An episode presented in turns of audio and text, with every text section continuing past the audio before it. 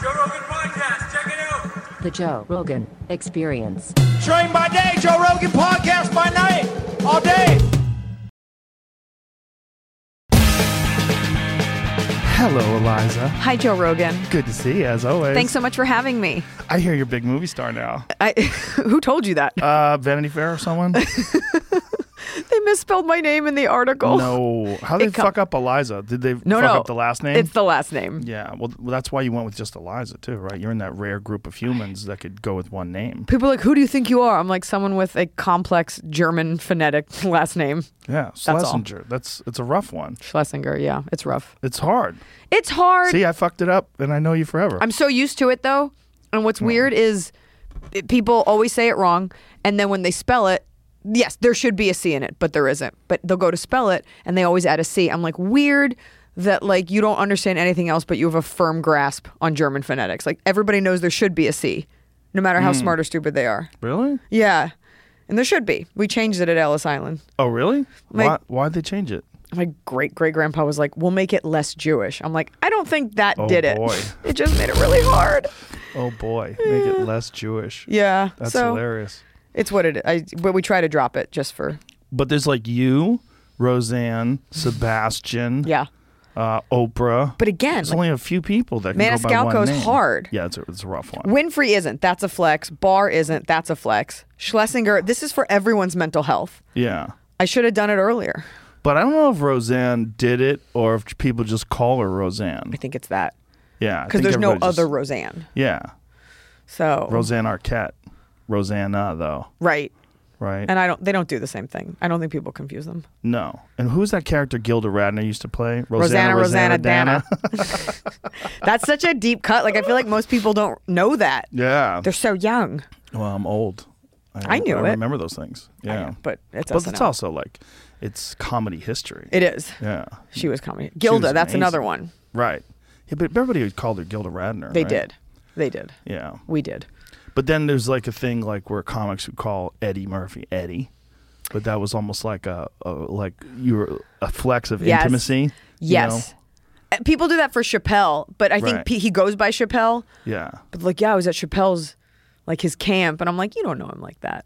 Like you bought a Mm. ticket. Ah, summer camp. I don't do the last name thing. It's a very like familiar. People do it. It's a very like jocular. Like we go by last names, and I because mine's so long, I no one's ever called me by that. Mm. If I meet you, I'm calling you by your first name, Okay, and it's just I get it. I just do. Yeah. Or Joey Diaz calls you your full name. Does he? Liza Schlesinger. He'll fuck up the last name. No, Liza Schlesinger. Schlesinger. I call him Joey Diaz. Yeah. Some people go by both. He calls everybody by your full name. If he wants to say something important to me, he goes Joe Rogan. Listen to me, Joe Rogan. Joe Rogan. I'm just Listen to calling to, me. see how you're doing. Yeah, he does that He too, does right? that. Yeah, all it's the time. so it's such a menschy thing to do. It's very Yeah. East Coast. Yeah, he's a sweetheart. He really is. People don't understand Joey because of some of the things that he said. Like, if you see it out of context, you think like, "Oh, what an awful person." He's one mean- of the nicest guys of all time, You could think that about anyone Yeah. out of context. for sure. No, he's sweet Yeah, man. for sure. Who ate a lot of mushrooms at our last interview and I was I was like, "Do I have to do I don't want to I've never seen someone consume so many different types of drugs. eh, Like it was candy. On a podcast, just go like eating gummies. I'm like, you know, this isn't real candy. Like, this is gonna do something, horking them down. And I was like, this is an hour podcast. yeah, I don't know if it's the best for the quality of the podcast, but for the actual freak show aspect of For the sure. experience, it's off the charts. I drank one. I had like half a drink. I played Hollywood Game Night once, and I was like a little weird on camera. And I was like, we're never doing it again. What's Hollywood Game Night? It's like that show. It's run by Jane Lynch. It's like on. I think it's ABC. It's like celebrities come and they play games for charity. Oh, okay. And they have liquor there because they're hoping you'll get drunk and like do something. And I had one, and Right. I was like, my eyes start like you don't want that captured on camera. yeah, Actually being drunk unless it's for like World Star. yeah. There's not like how many people have shows where you have to drink on their show. It's pretty rare. I don't think you ever have to, but I think it's always executives always have this thing. They're like, let's set it up like it's just a hang. It's an interview, but there's a bar. Yeah. This is different. This is very relaxed. It's your own thing. But they always want to make it like you happen upon this conversation Hmm. in someone's living room with cameras. Yeah, that doesn't work. The other thing about those things is like whenever they do try to set up those fake intimate things, there's always a bunch of people moving around in the background, and you Yeah. got to go, hey, you got to sit still. Like you can't just have a conversation. Like they do they do these things that like I did uh, Bill Simmons podcast Mm-hmm. and uh, I did it when it was on HBO and I was like, why do you have so many people working for you? Right. Like it's supposed to be just you and me. Like, I don't know how to fire and them. Cam. There was I mean there was dozens of people. I think around. you can request like an Oprah interview. You can request no one else be there. I think. really. Uh, You could also request that they just all stay in the truck for production. Well, you're just not going to have that feeling like you're hanging if there's a bunch of people walking around in the background. You see a bunch of production assistants. I and would feel like people- as a comic, it would like not bother you or like fuel you. people walking around? No, because they're not paying attention to you. They're There's doing other that. stuff. They're in the, Yeah. they're- it's not like they're an audience watching, like Right. you're all sitting down watching. That would be fine. It's distracting. They're, They're like moving. moving, around. Yeah, Yeah. it's like they tr- the they try to recreate intimacy in, in on a set, but then they have 20 people working on the production side. Yeah. It's just fucking weird. Those those shows are weird. Like they have so many people working there. It's like how are there enough jobs for you folks? Like I feel that way about like some YouTube shows where I'm just like, why does it require this much? yeah. Why there's so many production assistants? Exactly. I think people just kind of want to be there, and they're like, you can pay me in gummy bears. I think what it is is like people want to try to imitate a television show. And if you were on an actual television show, like a CBS show or something Uh-huh. Right. like that, there'd be a gang of people on the set. So they, think feel produ- like- it yeah, equals value. Yeah. Right. Well, I, I know comics or that have shows and they hire interns. So they have people that work for them for nothing. Yeah. And they get like school credit. I did that. Did you do that? It's kind of a scam.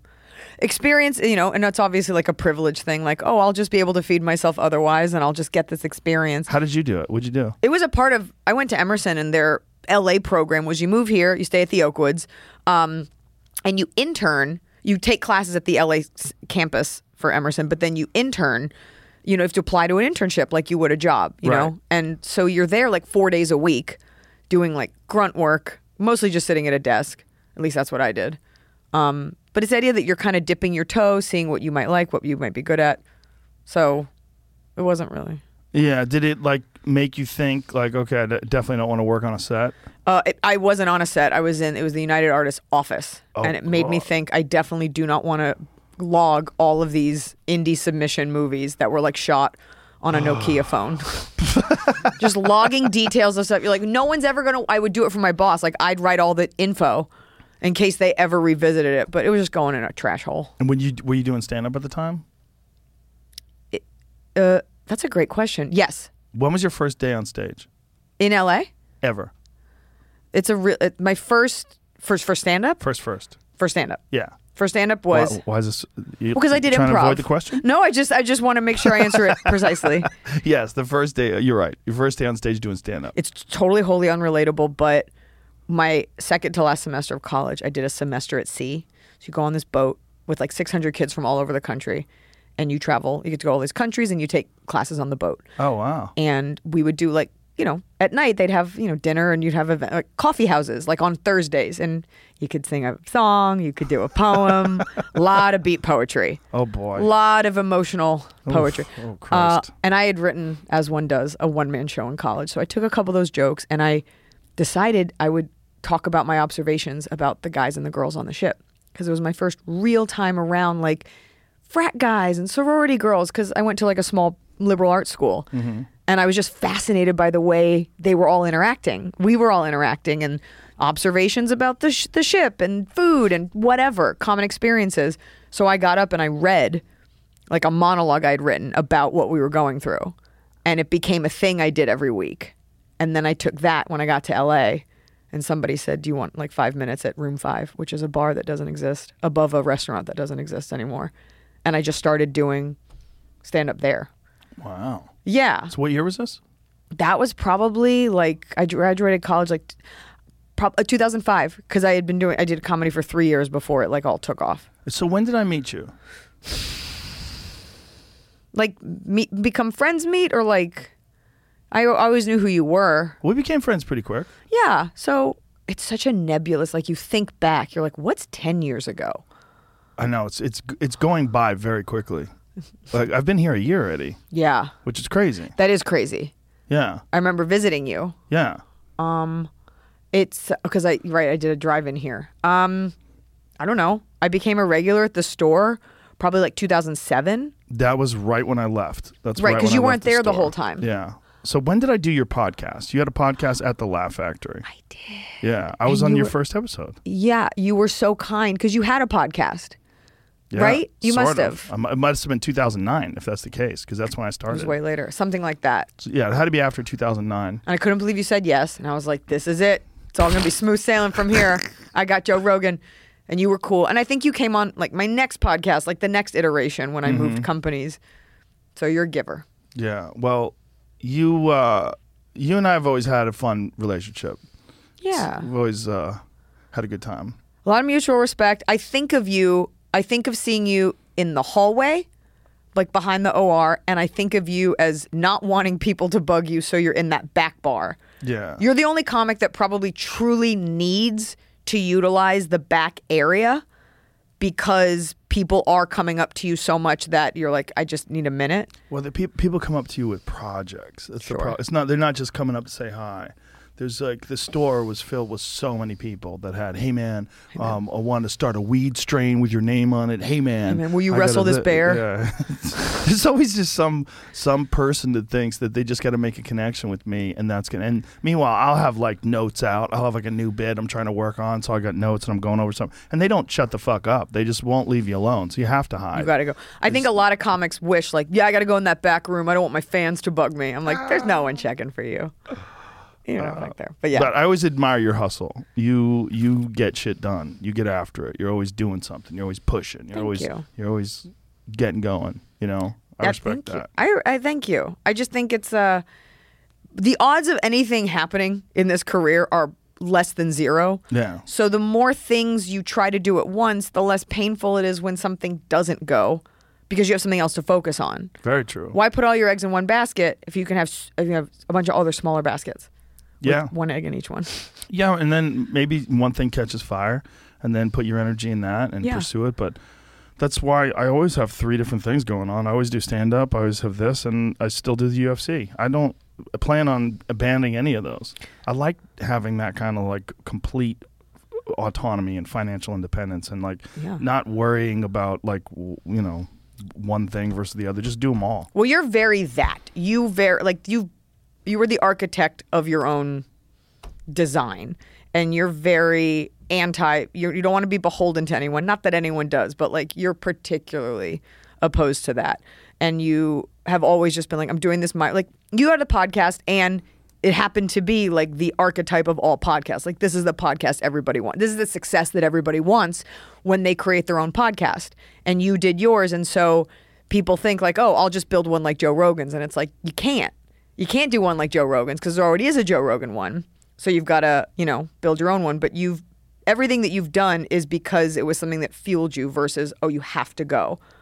You know, Yeah, A- well, at the re- least now. The reason why I can't have anybody tell me what to do is they would have never let me do it this way. Mm-hmm. Like I know it's a dumb way to do it. I know on paper all of it's dumb. I say too many risky things.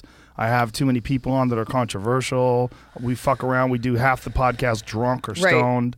But that's why it works. Like people don't. But the p- thing is, like w- going back to the idea of having a bunch of executives and people around when their job is dependent upon you Yeah. not doing anything stupid, they're going to keep you from doing what you really want to do. Well, everything becomes so watered down. Yes. And so everything becomes, and look, there's a place for it and there's for sure an audience for it, but let's not forget like there's executives and then there's the artists. And sometimes your goal is to make art or express yourself or be yourself versus like, I just want to say these lines and collect a check. And Yeah. it's okay to do both. You just have to be very clear on what your objective is. And and when you hire someone like me or you, you and I are not alike, but like we're both comics and we both say what we want to say. You know, I'll do campaigns I get hired for and you know, they write these lame lines and I'm like, you can hire a much more attractive girl to do this. You can hire a model. You, you Right. hired me for a reason. Right. I'm not going to sit here and say these hacky lines, but that's why I'm here. So, in a perfect world, we carve out a space for ourselves where it's expected that we be ourselves. Yeah, and the problem with television has always been that there's a bunch of people whose jobs depend on you, Yeah. and it's their sort of goal to make sure that you don't go too far. Because Yeah. if you go too far, you say something too crazy, or you you say something that's going to piss people off, the show could get canceled, and then they're all out of a job, and then they're mad at you. Sure. And I'm like, yeah, okay, maybe you're mad, but guess what? The whole reason this exists was because of the the ability to say crazy shit. It's like Chris Rock's joke, like the tiger didn't go crazy, the tiger went tiger. Like you brought in a comic. Yeah. You're lucky that I'm sober. Like Yeah. it's so little is expected of us. People are like, Right. wow, she came, she knew her lines. I'm like, yeah. Like you're lucky. Like when you hire a comic, you don't know if we're gonna bite you. Right. Well, what we're used to doing, the open endedness of clubs. Yeah. You know, you're showing up, ladies and gentlemen, please welcome Eliza. And you get on stage, and there's not a fucking, there's no direction. Nothing. There's, there's just you and an audience, Yeah. and you got a mic, and you're talking shit, and you're just saying crazy stuff, and y- you, it's all you're producing it, you're directing it, you're writing it. It's like Thunderdome. Yeah. Like there's no you build this career off of saying the things that you say and people agreeing and then of course if you're too loud people are like you're just a comic you can't have an opinion i'm like what the fuck do you think this is Yeah. my act is all my opinions that you were fine with until you disagreed intelligent people can separate the difference of opinion from i get a lot of people that are like i don't agree with you but you're funny and i'm like that's an evolved human Yeah, there's people that are healthy. They're, There's a they couple. Can take it. They can take it. But comedy clubs are like, eh, like when you start out in those, like safety is not a concern. People forget how to act. I mean, I've dumped drinks on people. I have dumped bowls of popcorn on people. Why? For being disrespectful. Oh. You're a 26 year old girl. Some fuckhead in the front is like texting or talking to you. I've dumped a drink like with n- no thought of repercussion. I've been like, get the fuck out. Like, what are you gonna do? It's so dumb and it's not a good idea. But sometimes you just see red Yeah. and you just and you're like, I got to do something. It's a bad idea. I don't endorse it. You do, don't dump drinks on people. I've had two people throw drinks at me at the comedy store. That's Yeah. horrible. Yeah. That's horrible. Yeah, two different times. From the back or like Yeah. in the front. One guy from the side, like I'm standing there, he was he was ruining the whole him and his I think it was his sons. It was a guy and his two sons. like And they an were probably older there to guy. see you. I don't think so. Oh. No, this is the early days. And Right. uh, he threw a drink. They they were just they were ruining the whole show and I, I started mocking them and they couldn't handle it. They couldn't handle it. You know, and then they got mad. He got up and threw a drink. I'm like, "Oh, you pussy." So fuck. I mean, but that I think that happened. to- I think it was Tammy Pescatelli. Like some, it's your biggest nightmare that somebody throws something because you can't see. you can't see. People don't realize we can't see past the first couple rows. It's just Yeah. a sea of dark, and it's this tacit agreement that we're all there to like do no harm. Right. and so I'm shocked it doesn't happen more. Well, those are the days where the comedy store had no crowd control. Pe- People don't know that at one point in time, the comedy store literally had no doorman. There was no one working there but comics. And, you know, you'd have like these feeble kids who are on the spectrum who are supposed to like kick people out. Right. They weigh 120 pounds and Like they. some they're- alt comic at the front. yeah, it's exactly what it is. Like massive social anxiety. you know, you you know, you got Josh Martin trying to kick people out. Like He doesn't want to do it. He's He doesn't like, want to do it. I don't want to be here. yeah, he just wants to tell jokes. Mo- most of these, it's, to this day, most of the doormen are comics. These are gentle souls. Yeah, but they hired uh, when There's some bigger dudes there now. when Eric started managing, they brought in some actual bouncers. Larger they brought in some one. real legitimate bodyguard type dudes. you gotta you gotta have just some large mounds of flesh. Yeah, we there. just you just can't let assholes overrun shows, and most of the time it's not the case. But that the one time when the guy threw a drink at me, that was uh, one of the two times. That was a guy who had just had taken over the show. Him and his two sons, they were just drunk assholes, and they had taken over the show. and you as a comic, you're like. I- At least I feel this responsibility to not at a com. I mean, at your own show, I feel a responsibility to the people who paid, in some cases, a lot of money Yeah. for this experience, and this guy's ruining it. Yeah. Well, also you can't work. I mean, at the No. store in particular, that you're there to work. You're there to f- work out some shit. Yeah. So if you go on stage and you're trying to work out some new bit, and some guy's yelling at Screaming you, at you. calling you a homo, like, oh my god. This was a long time ago. yeah. It was just um, him and his uh, sons. Or you know, just every now and then, that's the weird thing about life. When people say, "Why do you need a gun? Why do you need a dog? Why do you need security? Why do you need this?" Most of the time, you don't. You're right. Most of the time, you don't. But it's not about most of the time. It's, about that one time. yeah. Well, that's the whole argument for insurance Right. or healthcare. Yeah. Or, you know, stocking food in your house. Sure, Like, that's this- a conversation I have. Yeah. Yeah, It's a good thing to have. Like, LA, you never know when that fucking grid's going to go. Uh, it happened to us recently. The uh, whole neighborhood. Some idiot on Mulholland hit a, a pole, which I can't believe this doesn't happen more often because the brilliant people of our neighborhood deci- voted to remove a stop sign so they could go real fast. And this woman hit a pole and it knocked out power for thousands of people. And all I wanted was her name. All I wanted, I'm just like, who is it? And as a woman, I'm like, crap, it's a woman. But like, how is it that's a dangerous turn? Nobody has ever hit that pole except for you, which means it's on you, it's not the road. And it was like five days of nothing. Oh boy, So we had to go and buy all the things, and now we have them. you got a generator? We're getting a generator. Yeah, we've got generators are bricks big. for the phone. Our neighbor had one, but he's not cool. He's so not? he could hear it the whole time, and you're like, oh, You could hear his generator going, Mm-hmm. and he's an asshole. he's not. I don't know if he's just not cool is the word. I don't know if he's an asshole, but I, I didn't think he. I don't know him well enough to be like, can I have some of your power for my curling iron? I gotta curl these hairs. I gotta go somewhere. Yeah, Uh, the the power is so fucking feeble.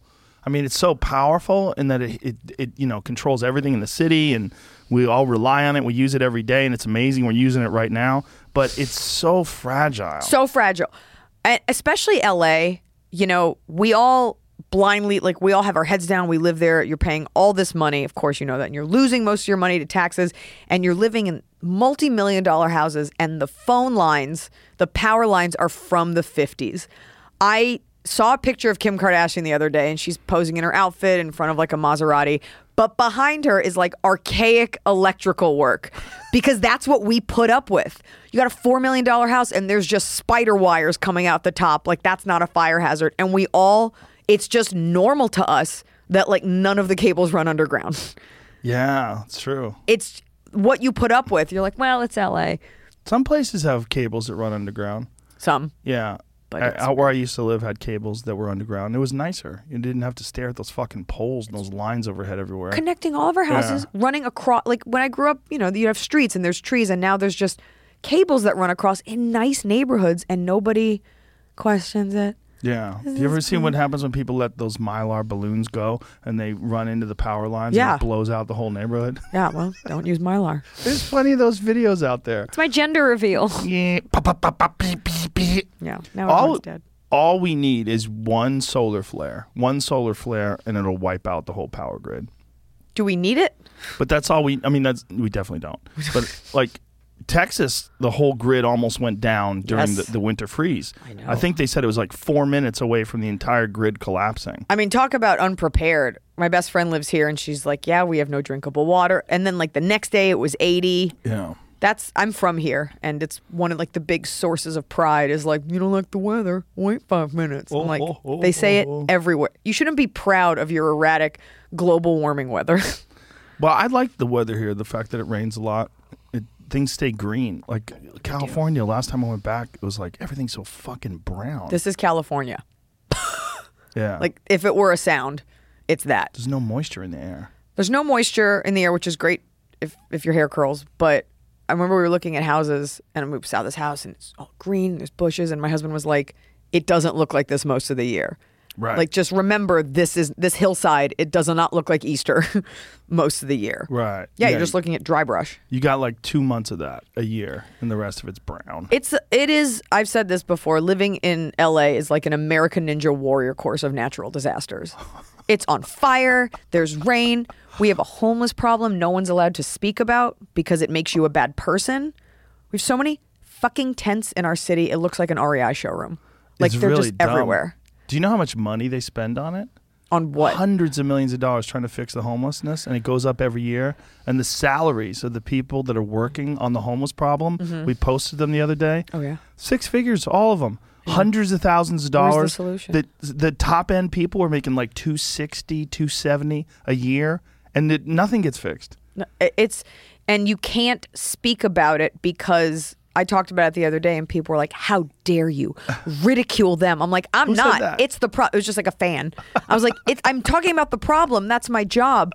But it is this like, who can out liberal, out woke? Like, how dare Yeah. you mention the homeless? Excuse me, the unhoused. Yeah, the unha- you should lose everything. I'm like, called so the I'm part of the unhoused. problem. The unhoused, and I do feel bad, and it's awful. But there does come a point where you're just like, when can we address this? Yeah, and have a well- productive conversation. they don't have a solution and they keep throwing money on it and it keeps getting worse and th- the way a friend of mine said it he said it really it's really wise he goes they're farming homeless people he goes you have to understand that this is a, a an industry where they Mm-hmm. spend hundreds of millions of dollars on it it employs a shitload of people they have great salaries and the homelessness never gets fixed and if it does get fixed those guys don't have any jobs so like where's the incentive Oh, I There's- think that's- there's no incentive to fix the homelessness entirely. It's probably you could probably argue that for almost any industry. 12 billion. 12 billion. Oh my god, he's they're raising the stakes. California governor proposes 12 billion dollars to house the state's homelessness. And they're like, we'll just tax teachers. Oh That's my god, our they, idea. will tax the shit out of everybody. Look Yeah, at him. that's This rough. orange tan. Oh That's, my god. Um, uh, we don't. Uh, we're not handling things too well. Well, they're also talking about raising taxes too. Uh, Forty-six thousand housing units and expand, expanding a program launched last year to convert motels and other properties into housing. Great. Who wants to live next to those motels? How about nobody? Well, you know, that's something that we, you know, we talk about your local elected officials, and I want these solutions, and we do need better housing and lower income housing. You know, they're do it, it is so expensive. We do need solutions uh, for regular people and people who do need help.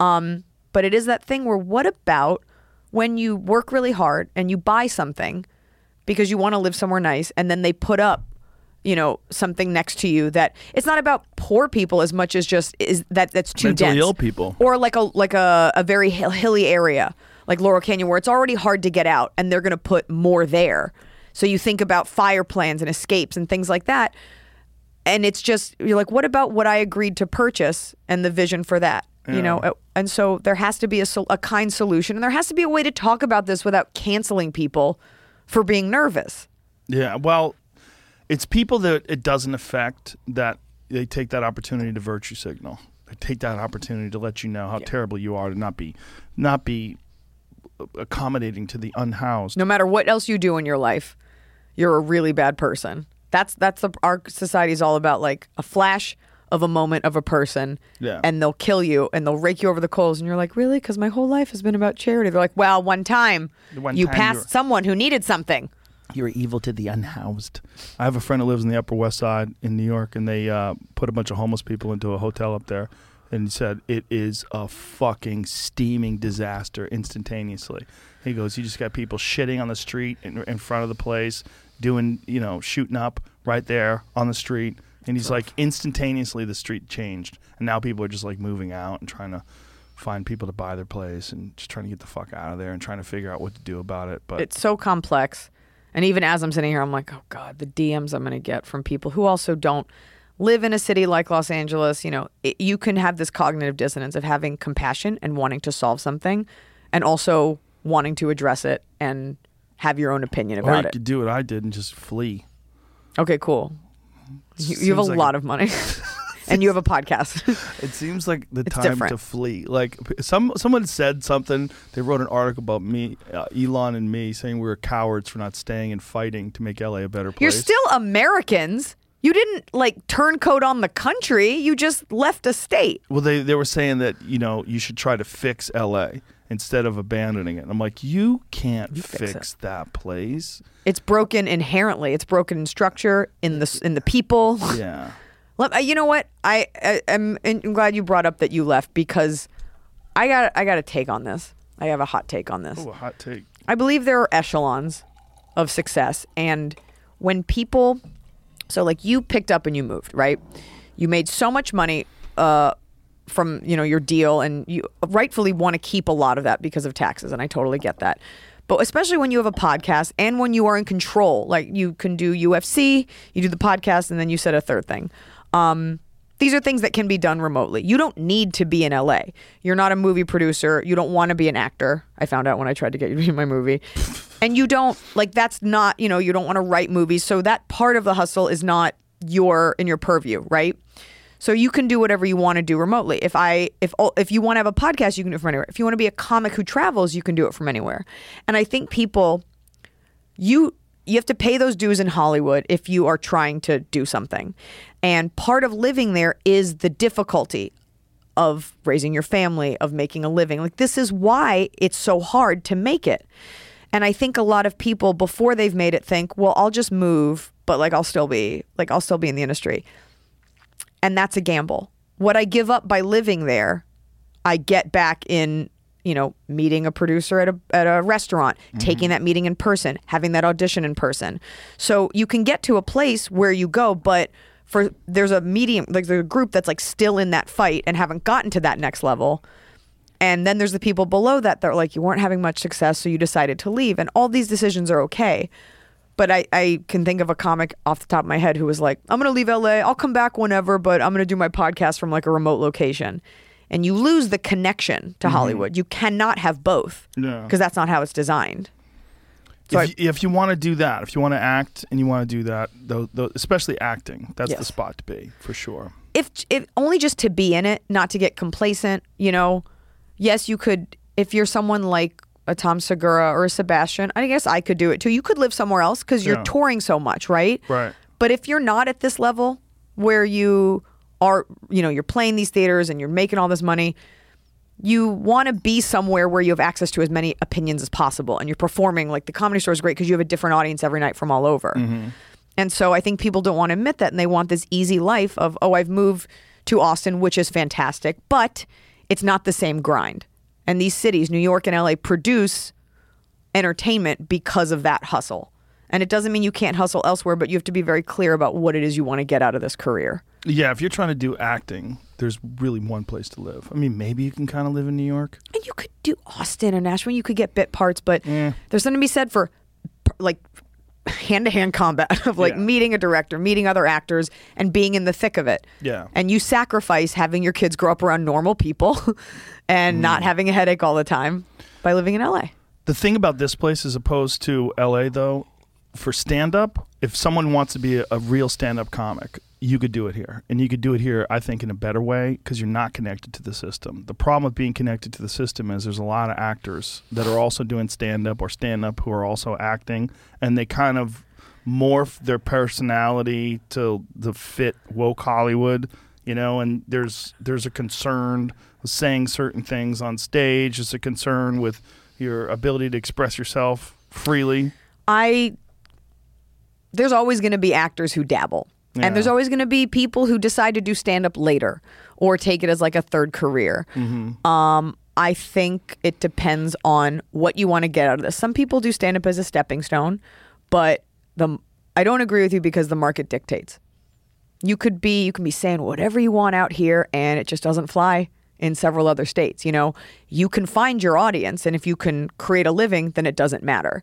But whether your goal is to be discovered as an actor or to have your don't tread on me freedom of speech, at the end of the day, if people buy your tickets, then you win. What I'm saying is that you can be connected to a different industry out here. This is the industry of podcast. Segura's out here. I'm out here. Tim Dillon, I think, has moved back to L.A. I don't think he found the right f- amount of fellas out here. Plus, he's moving. Tim Tim bought a house in the fucking middle of nowhere. I don't understand why he did that, but uh, this is not his cup of tea. But for me, there's plenty of clubs, plenty of places to work out. There's plenty of podcasts. For you. Yeah. You're already you. Yeah, I'm already me. But for young comics, I'm, I'm thinking this is a good spot too. Sure. Because I think it's a good place to develop. yeah, you can. De- I mean, that also comes down to like, are you a good comic? Mm-hmm. You can develop anywhere. You can move somewhere. It depends on your goal. And if you just want to be a touring Mm-hmm. comic, that's cool too. And people, you know, it's cream rises to the top. Yeah, for sure, everywhere. But I think for comics today, the focus should be on podcasts and stand up. You, I mean, doing a television show if that's your thing. But if you want the best promotional vehicle for you, I think it's podcast. When you look at what Tom and Christina have been able to do with your mom's house, what Kreischer's been able to do, what Sure. Whitney's been able to do, what all these different people that have successful podcasts and it sort of accelerated their stand up comedy outside of the podcast. I think it's the best promotional vehicle for You're for- for literally citing comics. four people because I think it I can works. Keep going. I Keep think it going. works There's for a lot of other ones. Theo, you know, Bobby Lee. these comics. These comics Santino. already. These comics were already like on their way up, and that helps for sure. But for every one of those, there's so many comics that have a podcast. And by the way, like it's the wild west. You could start a podcast and it could just take off like wildfire. You don't know. Um, but I know plenty of comics, some you know, who have that podcast. They don't fill a theater. Right. But They don't fill a club. they probably, first of all, haven't been doing it that long. Nope.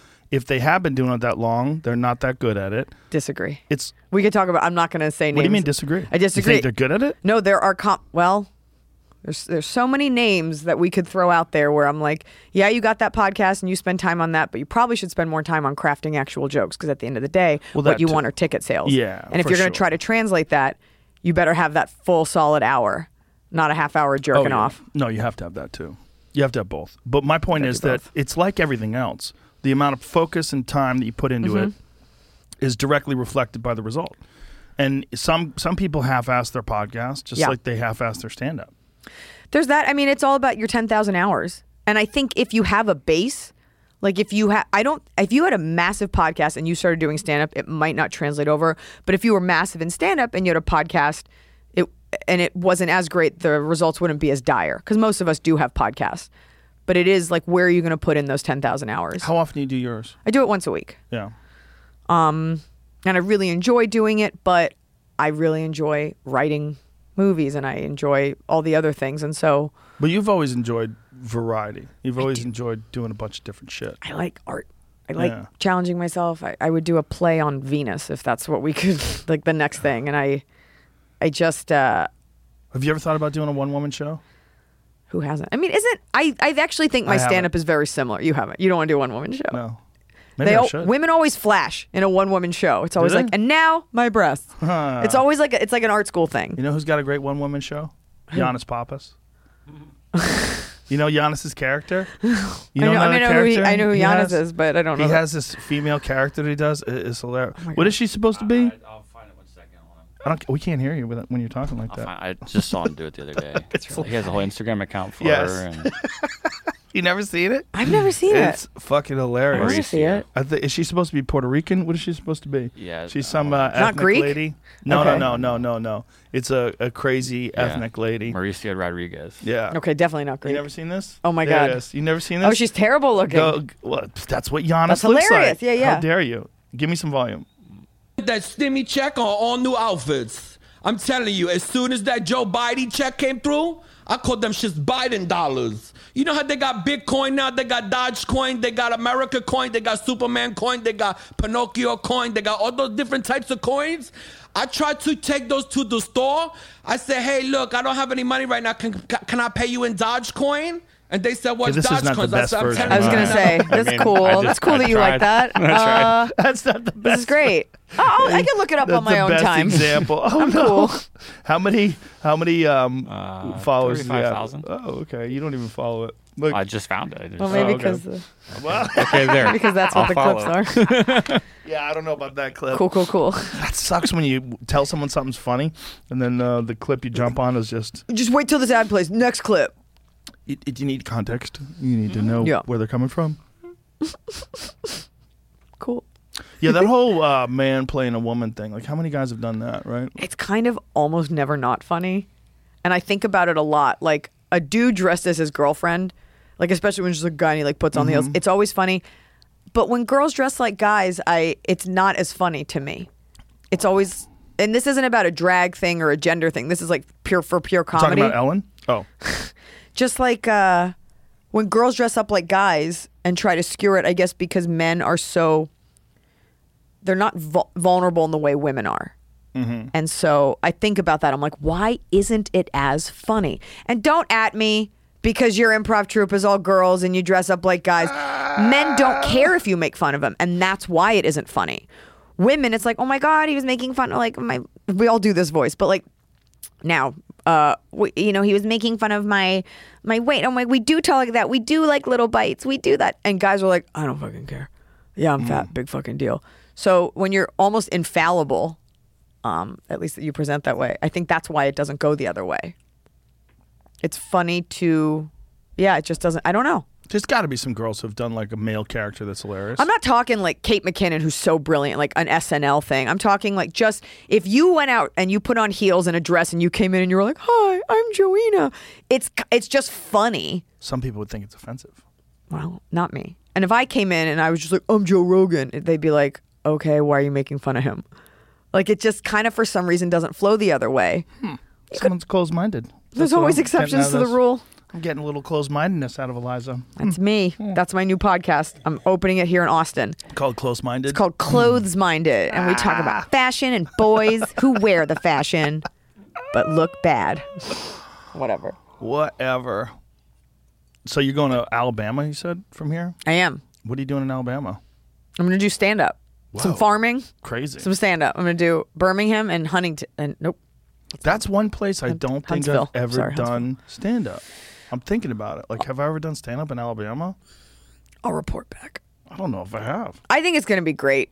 I'm pumped. I, I think my audiences are great everywhere, and I'm pumped to go Well, there. people travel to see you. yes, it's nice. They probably live in some sane area. They all came from They Santa bus Barbara. in. They bus in. They, I, I'll take it. You know, and I always, I love a, I love going, I love having a working knowledge of my country, and I like. That's a good way to put it. Yeah, and I like synthesizing. I like. I don't want anyone to feel bad for the way they believe, unless you're a horrible person. But I like having a meeting of the minds at the shows where nobody feels bad for who they are, while still pointing out what's wrong with everyone. Mm. But uh, yeah, Alabama. I flew into Austin just to do this. Aw. Yeah, I didn't want to zoom in. Yeah, zooming sucks. I didn't want to. It's useless. It's just it's enough. It's got something to it, but it's just not the same as being in a room with somebody. It's not the same. Nope. And so I was just like, this is t- beyond worth it. And so here I am.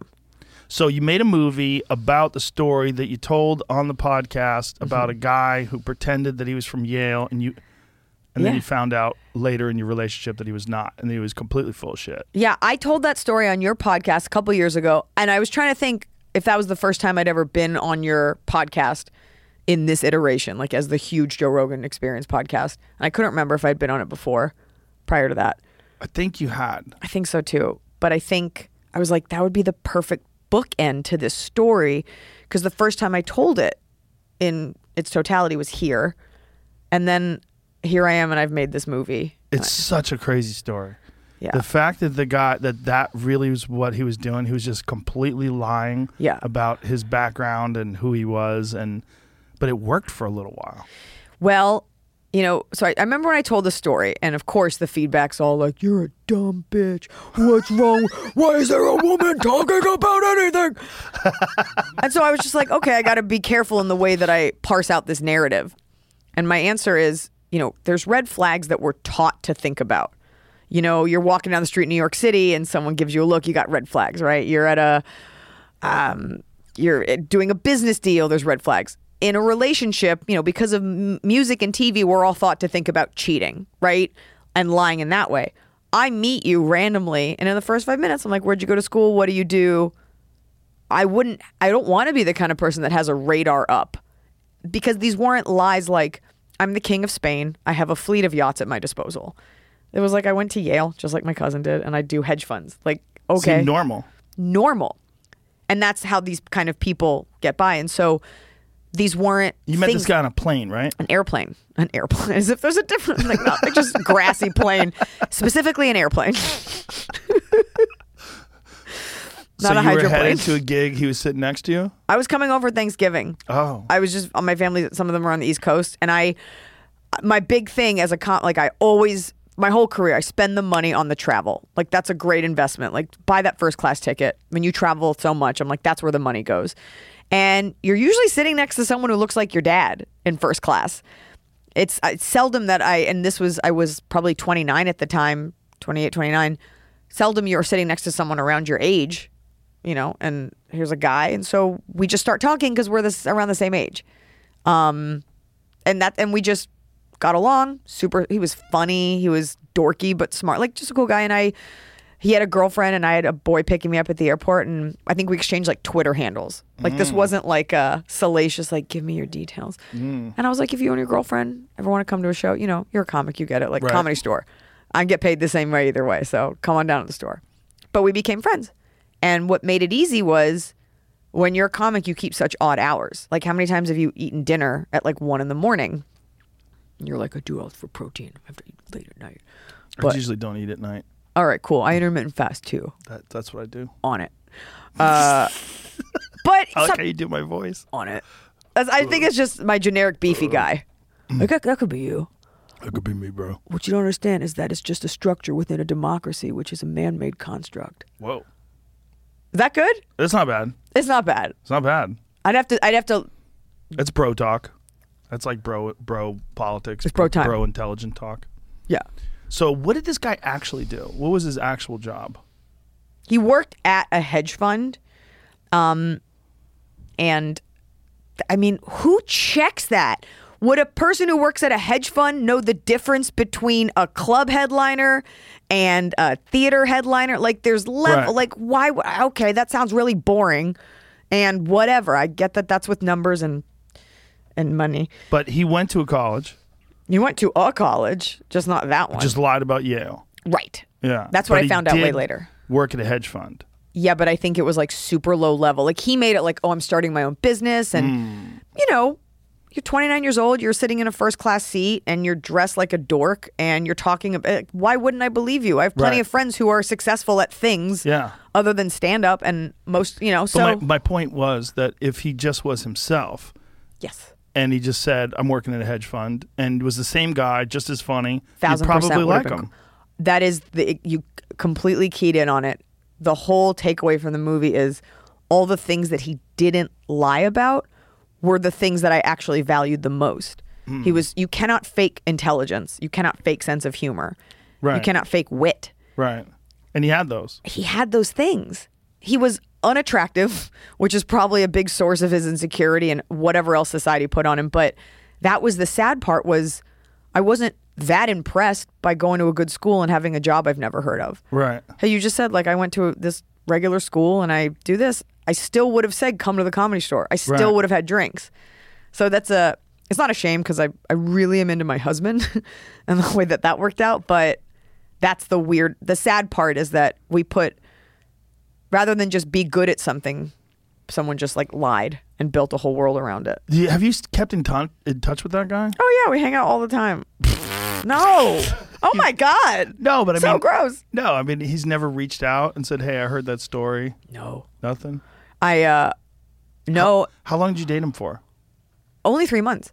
We were friends for a full year, which is why it kind it you don't question your friends as much. Right. And here's someone that always showed up, the dudes in my group, like all the comics that you know that I'm friends with, like they've all met him. Like we go out drinking. And my schedule is so weird, so I'd be like, I need to get dinner at like eleven. He'd be down for it. I was like, Great, this I got a malleable schedule. And we were friends for that year. I have best friends in LA and I've been to their apartment twice Right. in 15 years. So you're not um, checking on things because I just take it. It's normal. at face value where Yeah. you live and stuff like that. And to be honest, the the closer we became as friends, the more he like he was like, look, I really like you, and we would always, you know, you're in your 20s, so you're going out drinking. I never wanted to go to his house. Like he would meet me at my condo and we would go, or my friends would come over, because I was like, there's no reason. If you know that, if I know you like me and I don't like you, there's no reason for me to go to your house. Like you want to Very keep wise of you. on neutral territory. It's Yeah. not I'm not afraid of my physical safety, but in terms of messaging, I think that's a little like I don't like you, but I'll get drunk and hang out in your room. We're not doing that. I got a house. Smart. There's a bar. Right. Right. And I was very honest the whole time. I'm like, I'm just not there yet, and I do go on dates. I And like how you said yet, though. It's like, ooh. So What? you're saying there's a chance. that was. I think I was just Dumb thinking and about the Dumber? movie. So you're saying there's a chance, which is how guys think. Yeah. But I was very honest. Very honest. In in being like, look, I. But there was a chance because you wound up getting together with him. yeah, but I didn't see it that way. That's like. ah, but you get it. I mean, that's you're talking about an eventuality that no one could foresee because I Except was him. dating other people. Right. Right. Consistency was key. Uh, But well, that's actually, why dudes will hang out in that friend zone. I hear that, and I would always say, "I'm not into you." In fact, I'm going on a date tonight. But by the way, if you if you can't handle that and you don't want to be my friend, that's okay. I would give him these outs. Right. And the truth is, I wasn't into him. We were very closest friends. And then one day he told me his mom had cancer. Oh, I remember this part. Right. So as a human and as a woman, you know, like there's a vulnerability. He cried, probably cr- thinking about, he's probably crying about what a good liar he is, but like, His mom didn't really have cancer. no. Yeah, that's what's fucked up. I remember this. And I met forgot her. that part of it. I met her we had just so like you know my heart opened up and you can as a woman you can become this is my big thing you can become attracted to a man who you are physically not attracted to because of personality men it doesn't work joe you've never been like that girl is a warthog but it turns out she's really funny so i do want to put my mouth on hers like you've never in your life been like but she got a great personality But girls do. it's just we're cerebral, you know, and men are very visual. And so it was all the kindness, how smart, how funny, all this stuff. Mom got cancer. I'm like, oh my God, I, I need to be there for this person who's been nothing but kind to me as a human. And my heart opened up, whatever. And uh, I met her. It was around the holidays. And so we, uh, yeah, because we met in November. And this was, I remember I was going like Christmas craft shopping. And uh, we met at like a craft store and she was there. And I'd never, you know, she has cancer. And he said she's very sick. So I didn't want to be indelicate. I didn't want to be like, How's your cancer, Susan? You know? So I remember asking her, like, How are you feeling? And of course, this woman's like, Feeling fine. Why? Have you heard otherwise? Oh God. And we only talked for like a half hour, you know. And I remember at the time thinking, like, oh, this is a guy that I really like. And I, if she's going to die, I want her to know that her, her son is with someone who's kind. I remember thinking that Wow. because That's so heavy. It's so heavy. And I didn't find out that she didn't have the cancer until after I realized all the lies and I'd broken Oh it off. my God. I ran into some mutual friends and I was like, I just, you know, he's a fucking loser. I It guess- must be ins- literally insane. That's an insane person. He's an insane person, but also the story is so insane. And you so have to tread lightly as a woman because people find fault no matter what you do. Like, I remember someone saying, like, well, you're a gold digger. And I was like, how's that now? Like, I've made a bunch of my own money since I was like You 25. can't pay attention to that. No, but it opened my eyes up to the perception just of when you tell a story that's so honest, the feedback that you get, and you're like, okay, let me control this narrative. So that's why in the movie, she's not some struggle. I put her as like a s- mo- mostly successful to show like this isn't like she needed anything. Right. And a lot of articles are like, she was so strong. It's like, no, no, she just didn't wake up and die. I wonder what other lies that guy, because that's not a guy who's done that for the first time. Like if someone's lying about their mom having cancer, oh my God. it's such a crazy lie. Such bad karma. What but what a what bad energy to go through life like that. It's like the momentum of all those lies must be like inescapable. Like how does one stop and become an honest person when you're lying about that many things and intimate things like your mother, Yes. the person who gave life to you.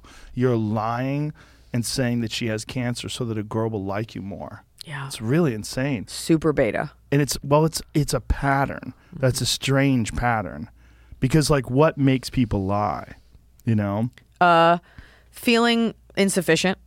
You know, feeling that you, and this is for better or for worse, we hold men to a certain standard in our society. I'm not excusing this behavior. I'm just saying, you know, men who don't want to be sensitive or don't want to cry or are afraid to show vulnerability because we have this like macho archetype.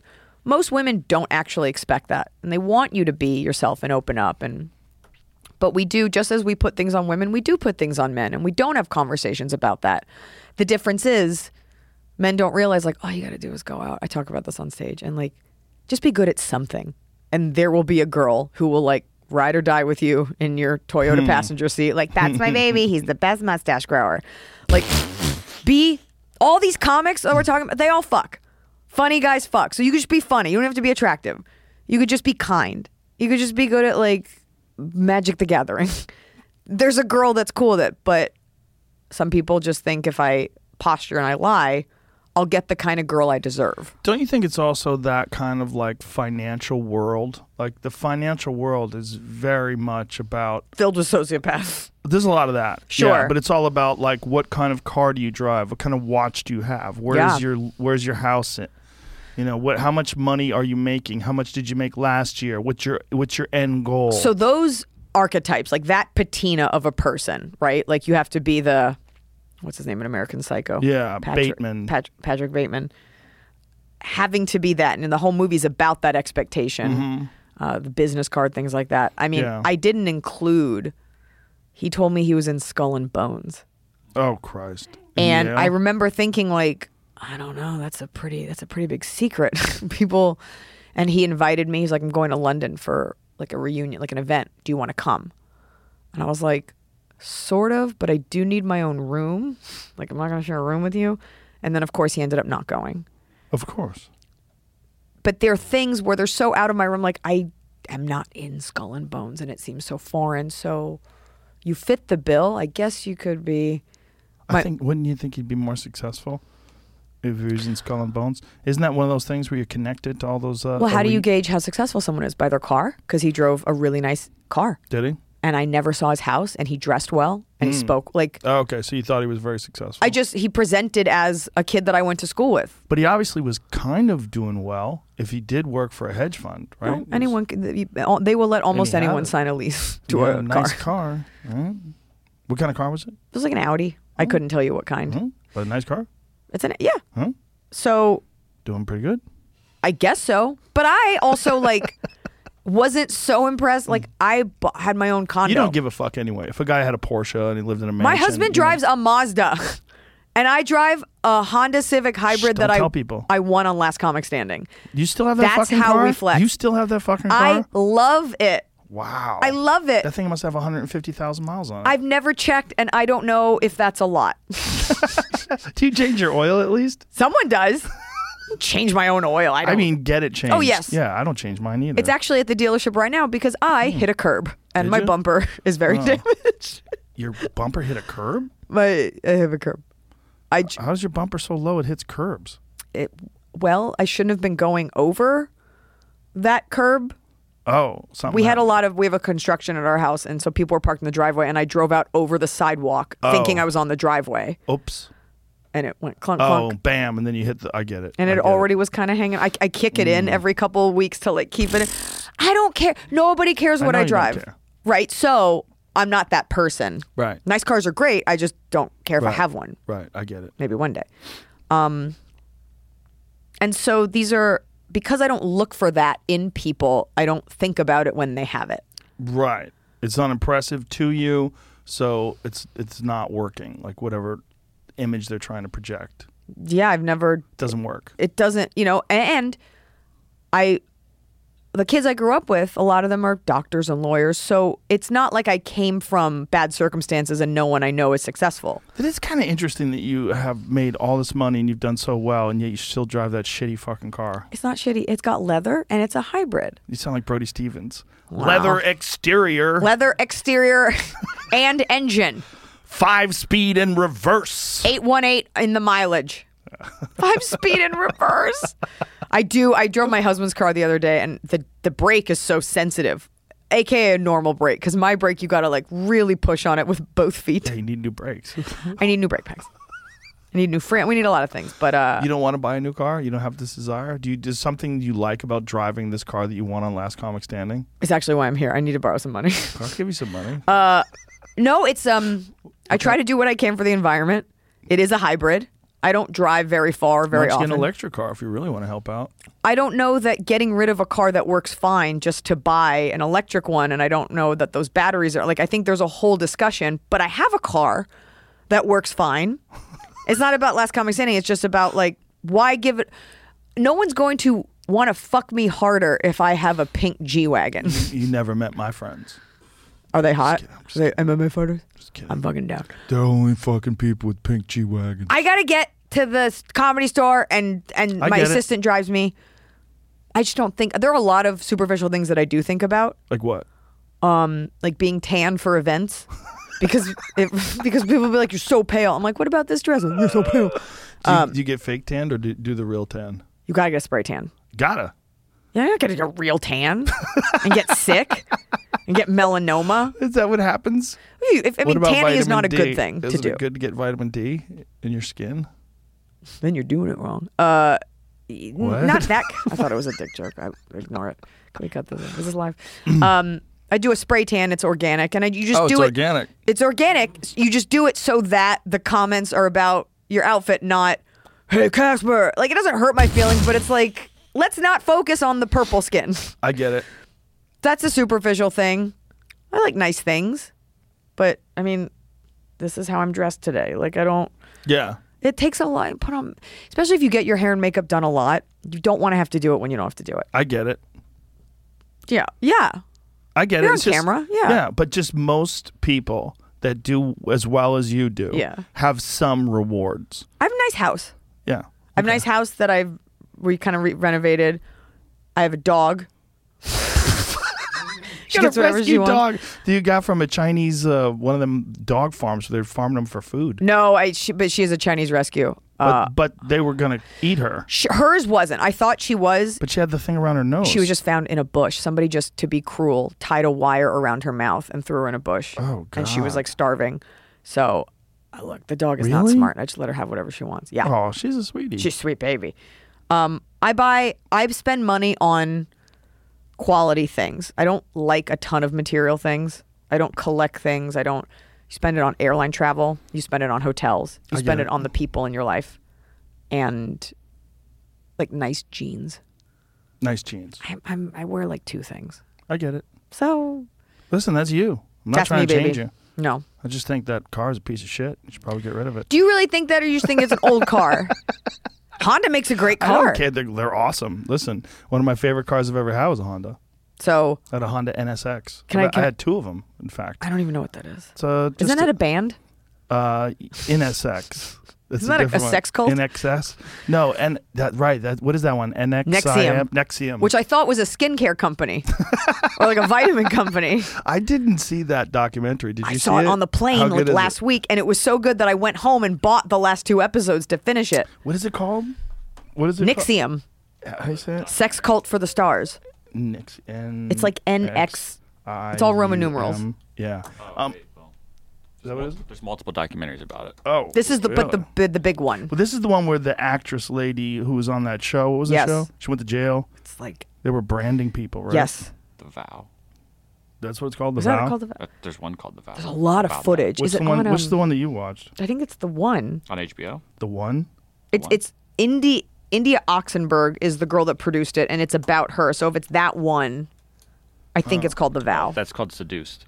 Inside the Nexium. Okay, what did I cult. Yeah, watch? I mean, there's, I'm telling you, there's a couple of them around. Okay, so, now I gotta yeah. watch The Vow to get a full perspective. Yeah.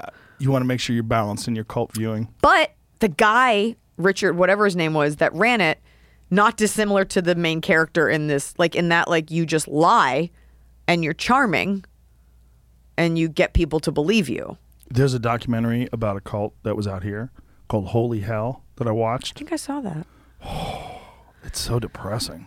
It always comes down to like some weird sex thing. Always. Th- Always. this guy was uh, he was giving these men in the cult, straight men, air quotes, therapy, Oh and then he would he would charge them money. He would charge them like fifty bucks, and he would fuck them. it's like So like regular therapy. he just had like the ultimate scam going. And Fifty then- bucks a pop. That's Yeah. it. That's what he would charge them, but he would fuck them. And then on top of that, yeah, I, gu- they're- I guess they were giving him money. because in this one, same thing. And as I don't no spoilers, but the main girl when she is narrating this, she was like, the guy in charge. You know, you'd have to work through things. Like in Scientology, you're always like working through what's blocking you. She she was not attracted to him, but he would like go down on her. And he'd be like, if this is bothering you, you've got to work through it. Like he would have sex with her. Like if you're hating this, You have to work through it. telling her like it's something in you, like this is all therapy. And she did it.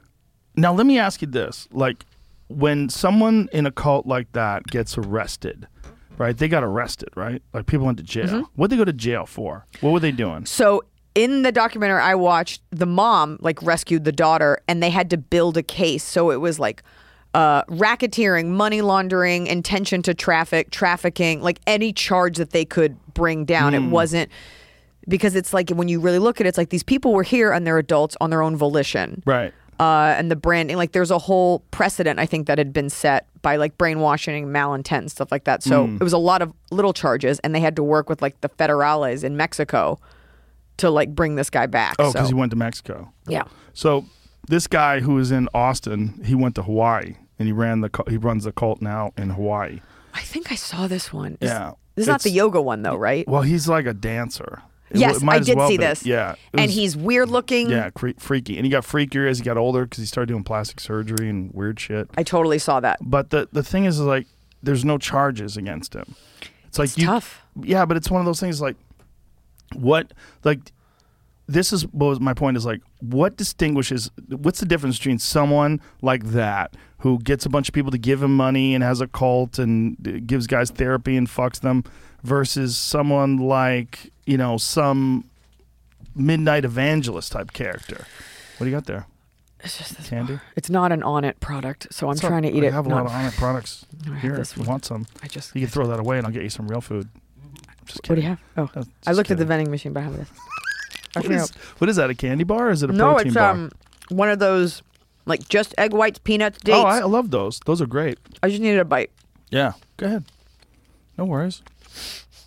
What? Don't f- don't feel bad. No. But uh, my point was like, what? Why is it that some people you can get away with like being a, a- like a late night evangelist? You're Mm-hmm. obviously lying to people. You're ripping people off. You know, you're pretending you're healing folks. You're making Right. people talk in tongues. They're fine and they're tax free. Yes. But but then some people come along and then they arrest them. I'm always like, well, what? Like this guy tricked guys into giving him money. Yeah. Giving him fifty bucks. Yep. And he would give him therapy and fuck them. I think he didn't go to embarrassment jail. is the difference. I think I, I think there's an embarrassment. I think there's a tangibility of illegality. There's nothing illegal about. By the way, you're saying making them talk in tongues. They did it themselves. Right. right? It's this placebo effect, and you're not actually hurting anyone. And there should be rules to protect the vulnerable and the laws to protect the elderly and from scams and stuff like that. You know, when you- it comes down to these cults, I think a lot of people don't come forward and be, because they're embarrassed. And it's Right. like, I was there. I'm an adult. And I think about in my own movie, I, when I told the story on your show and then subsequently telling it, and it happened today because the movie came out today, the amount of people who reach out and they're like, that happened to me. Men and women. Same story. Same Almost kind the- of story. They lied about cancer. My roommate lied Oh, about boy. this. He, mo- you know, there's that show Dirty John. I think these things are a lot more prevalent than we want to realize because we all feel so embarrassed. Right. What do they say the, the percentage of people that are sociopaths? It's more than 1%, It's right? literally 100%. No, maybe the, It's 100% of people. all people are sociopaths? Turns out. Us. I didn't know. Imagine we thought we were uh, excused from it. We're actually sociopaths too. I think that's what they all feel.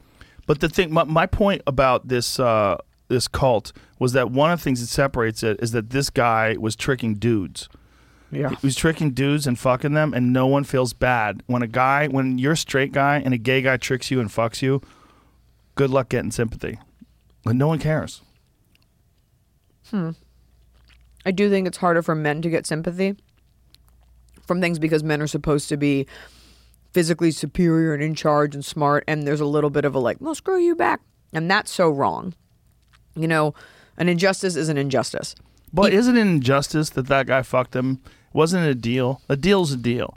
He I don't gives you disagree. therapy. You give him fifty bucks and he fucks you. That's the deal. I that's why it's hard to prosecute. Also, those guys are Right. probably embarrassed. But I think about like sexual harassment because women are physically smaller than men for the most part. Yeah. Although I could probably beat up that samurai mannequin because men are physically dominant. That the inherent threat is there.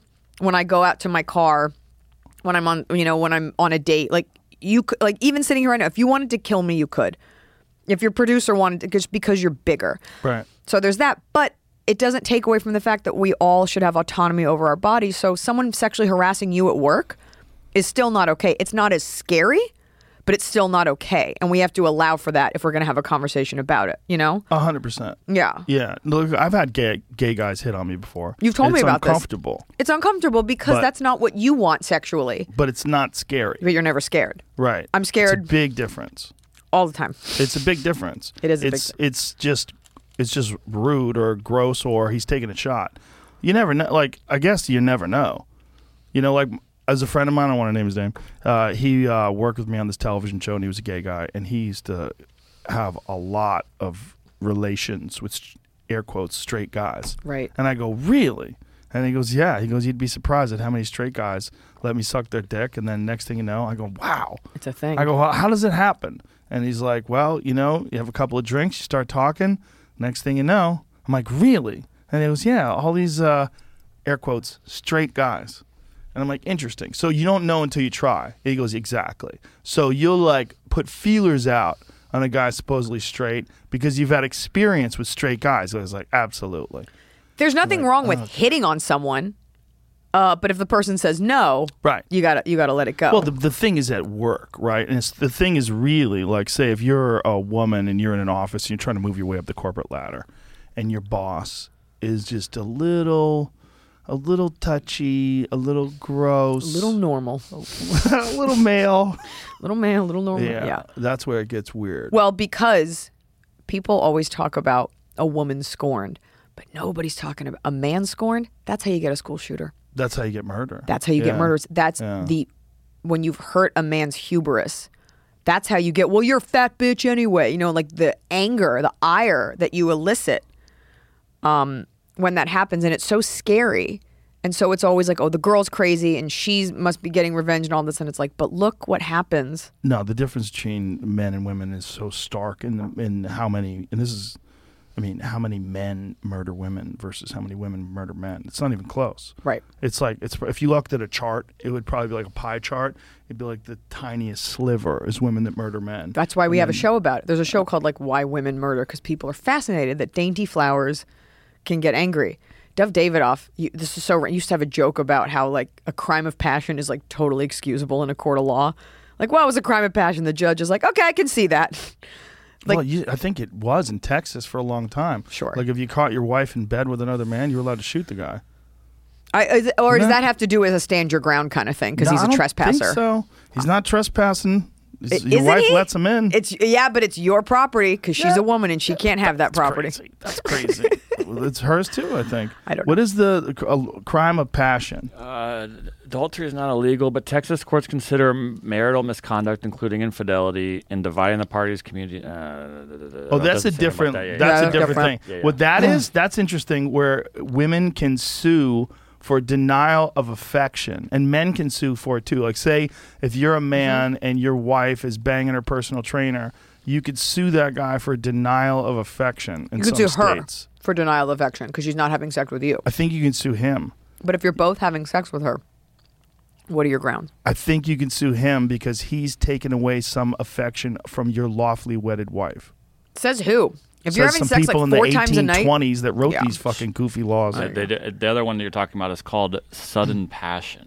ah, sudden passion. Texas Penal Code Chapter 19 concerning criminal homicide holds that such sudden passion, in quotes, means passion directly caused by and arising out of provocation by the individual killed or another acting with the person killed, which passion arises at the time of the offense and is not solely result of a former provocation. yeah. But now you have to define provocation. Yeah, well, look at this. This is so this is so loopholey. The law also holds that such passion must be due to, in quotes, adequate cause.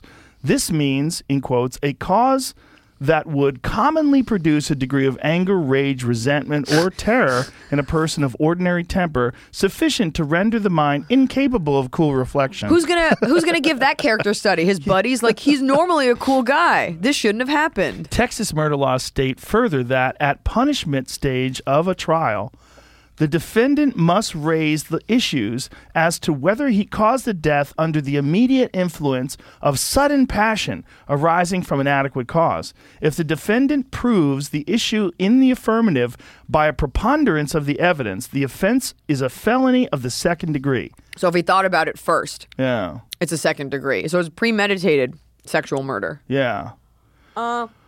On the other hand, if Yeah. a murder is planned or premeditated, such an offense in Texas is far worse crime, which is known as a felony of the first degree. Right. Yeah. One means, meaning if it happened in the moment and you can prove that you're normally a cool guy and you can prove that this is, you go on Family Feud, you're like, show me it's cheating.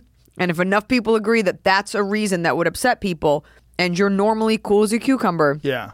you can get away with that murder. What's the other one though? The other one is uh, denial of affection.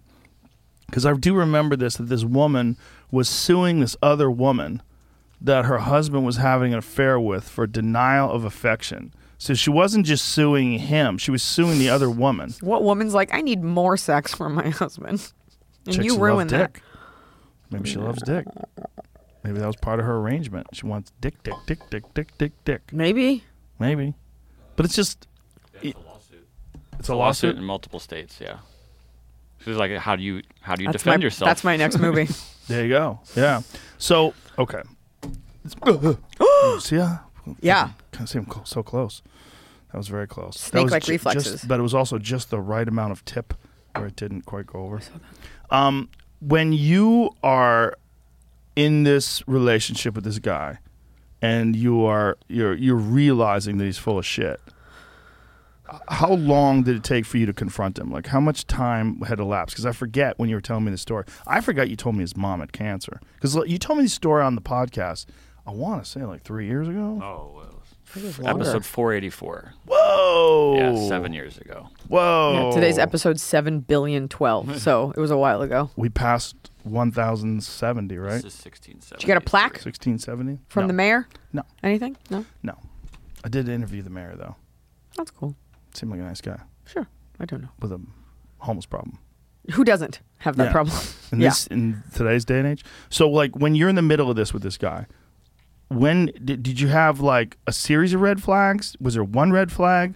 Like what was did the gates just open up and then you realize, "Oh my god, I'm with a sociopath?" Here's the God's honest truth, and this is not in the movie because there's just too much to cover and you have to just hit certain story beats. I was doing a pre interview for something and I was like, I think my mom will remember this. I called my mother. My mother is the one that was like, something's not right. Really? Uh huh. And I was very careful in this movie. T- I didn't want to have that thing where the girl is dumb and she's like, You all don't want me to be happy. This is the guy. In real life, I was like, Okay, let's, this is hard to believe, but let me suss this out. What did your mom see? Okay, so here's what happened. She was a couple things because I talked to her recently about this. Um, she was she would tell you we could also call her, but she would tell you that certain things seem to not add up. He's a young guy, and but he says he belongs to Skull and Bones, which she thought was odd because like George Bush, like serious people belong to this, not like a random dude. And I think she reached out to someone she happened to know, who was, of course, her age, so like in late 60s uh, at the time, that was in it. And that person was like, this guy's not in it. Really? Uh, Right. And so, by the way, you're dealing with this like secret society that you, I barely know. Like, why would I know anything about it? So I'm just like, okay. And he said he went to Yale. And so my cousin, who's in the movie, not in it, but a character, she calls my cousin. She goes, Do me a favor. When you meet this guy, ask him a question only people who went to Yale would know. So my cousin said to him, So we're all hanging out, you know. My cousin said to him, I I guess in New Haven, there's like two beloved pizza places that every kid there, you pick which one you like. And he said, Oh, which do you like? This one or this one? And his answer, for he goes like, Oh, I don't really eat pizza. So it's one of those answers where it's so quick and it's so concise that you're like, okay, that's weird, but that's your answer. Versus, what are you talking about? Knew all the schools and all the colleges, like knew enough. And so my mom called the the Yale yearbook, I think, because she had a friend that like worked, went to Yale, so she ca- reached out and she said, looked for a Dennis Kelly. And they were like, we. his name? Oh. That's the character's name we haven't had a Dennis Kelly, and it was like a Dennis L. Kelly or something, and it was the wrong initial, who graduated like 1985. So part of me is like, th- this information is so insane to get.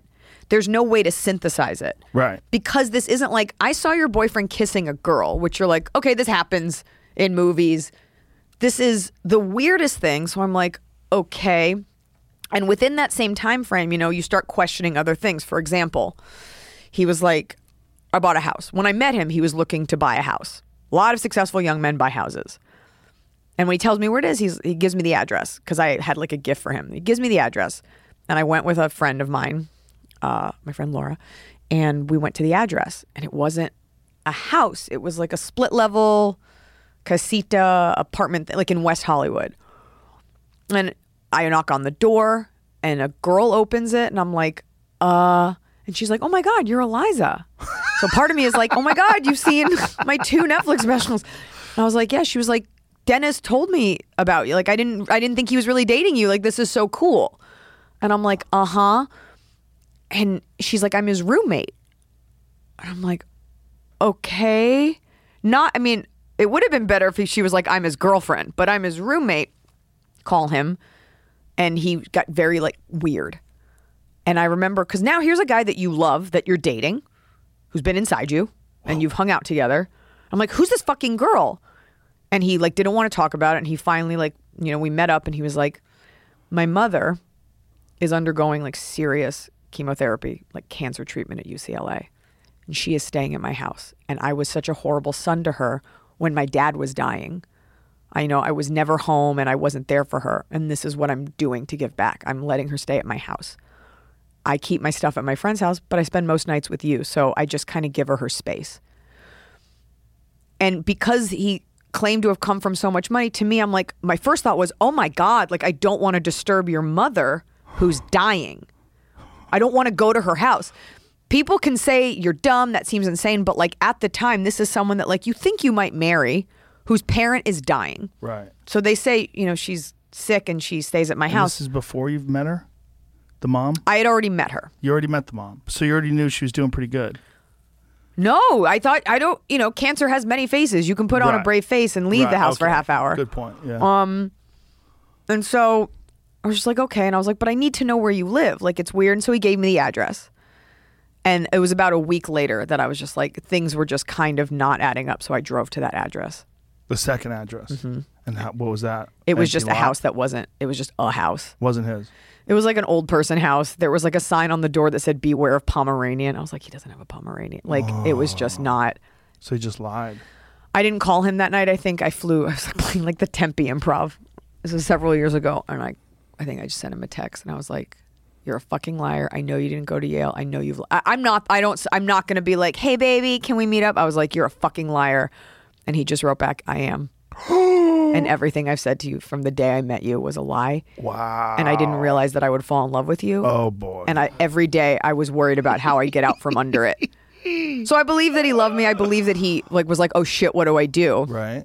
and there were so many other small things um and then yeah and then i knew the roommates or i think we like connected on facebook so i went over this is weeks later because i wanted some closure without talking to him Right.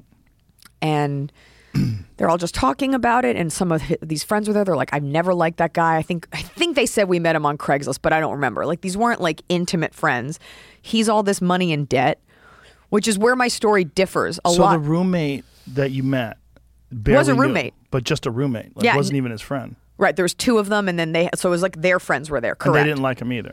it was like a, f- a tangential friend was like, I never liked the guy for what it's worth. and a lot of these stories, it's like the guy weasels his way in and finds a way to attach himself financially. In my story, he never asked me for any money. Like there was no. I think he just wanted to feel accepted by a woman. it's not. There was nothing it differs from stories in that way. And I said, wow, you know, this is so, I'm trying to wrap my mind around this in real time because this is someone that I thought I was going to be like, this is someone I've known for a year. Right. We, we've met each other's families. He's had dinner with my dad. Like, and I said, I guess I just, I feel bad that his mom is dying. And the friend looked at me and went, what are you talking about? His mom doesn't have cancer. And so I just remember going home and just collapsing. I slept for like 15 hours because it was like blunt force trauma to your heart. And you're s- you're just like, how do you pick that up? Like, how do you piece that together? Did you ever see him in person after that? No, we met up once before I knew about the cancer thing, and he was like, "Yeah, I'm starting a new company and I'm doing all like I I think I don't remember the conversation because I hadn't fully wrapped my mind around the extent of it all Right.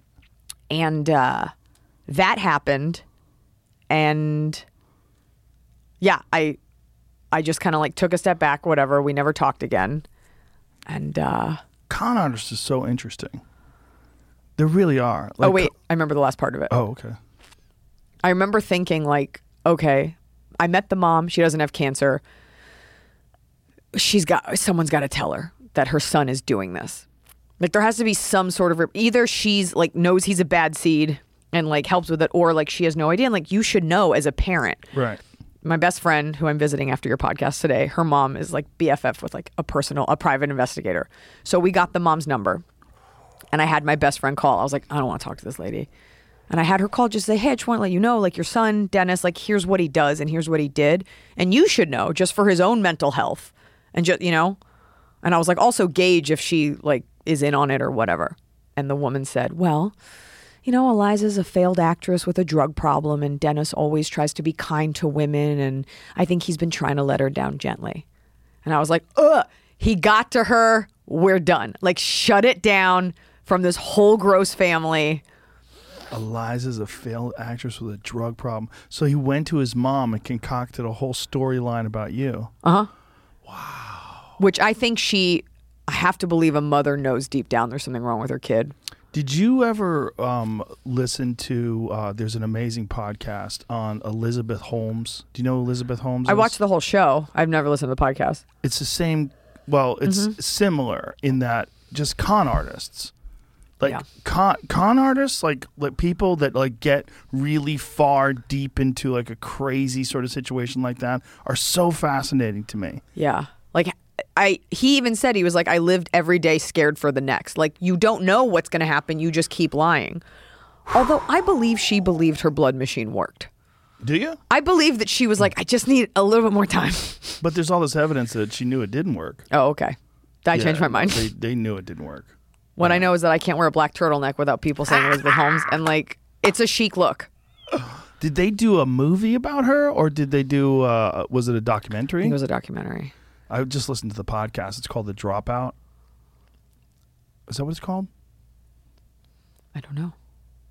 Was it called The Dropout? I think it. it I I think wa- is it a Wandery podcast? Oh, that's my podcast network. I They should know do so this. many good ones. Thank you. God, they do so many good ones. They do that. Is that it? But done by Apple Podcasts. Oh, it's Apple. Okay.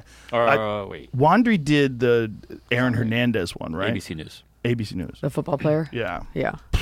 that's another one that's fucking crazy. Yeah.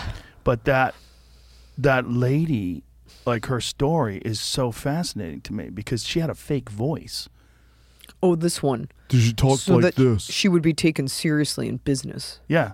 she Yeah. would she would talk fake like she had a fake deep voice I actually am all for that.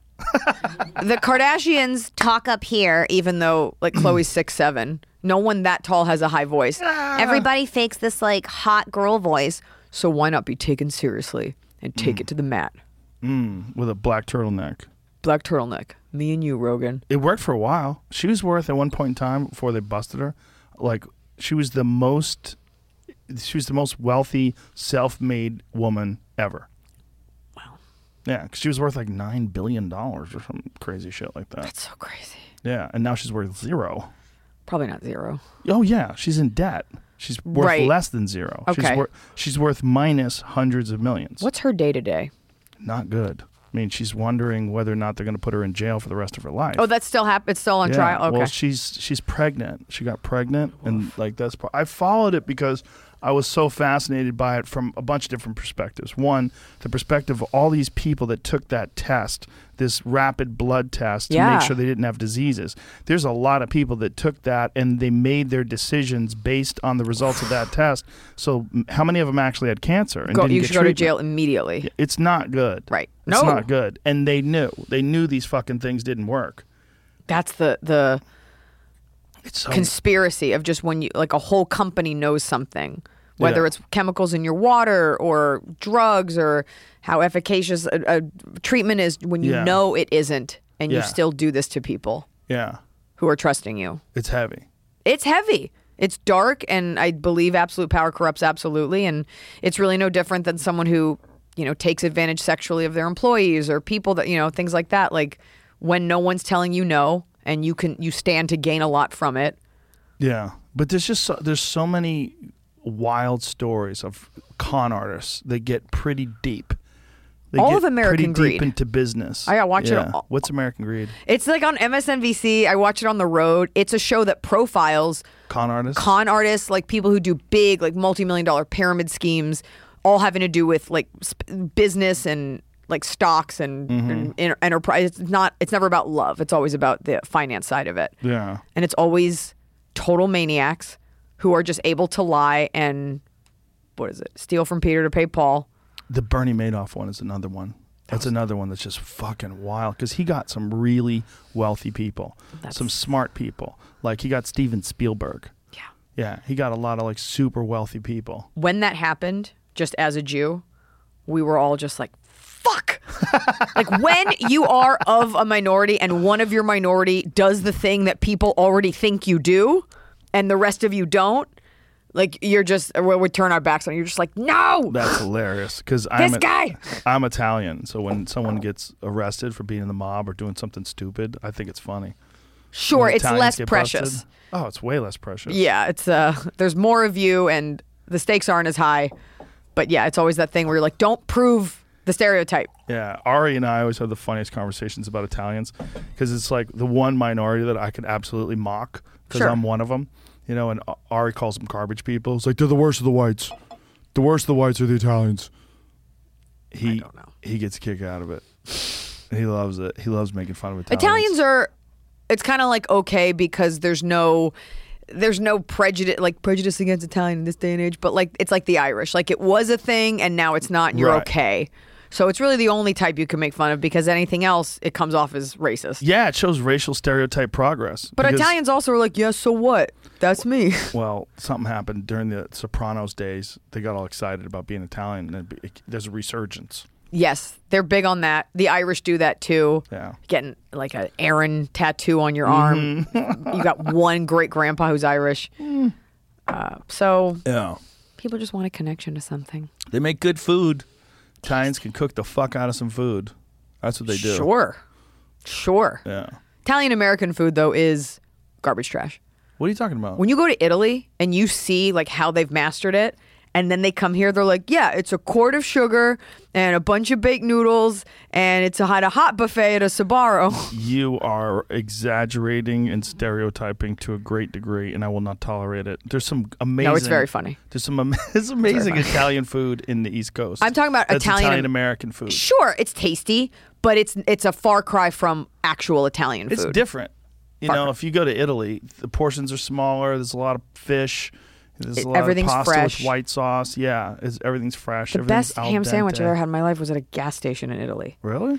Everything here, you know, of course you can buy nice things, but like we have so many people, everything's so mass produced, and they don't have it like that in other countries. Like you go to Europe, food is out. You go to Italy for like chiquette or like Spain for tapas, like they're just sitting on the bar. Everything in the US is like behind a cold case, locked under a plastic glove. Like we're so afraid of being sued and our health codes are so specific because of that. You go to other countries, food's just out. Like that cow is just out. People are eating it and they're fine. You know what I'm talking about? I do kind of know what you're talking about. You know, they just don't. They didn't get so into preservatives over there, Right. and they they didn't genetically modify their wheat.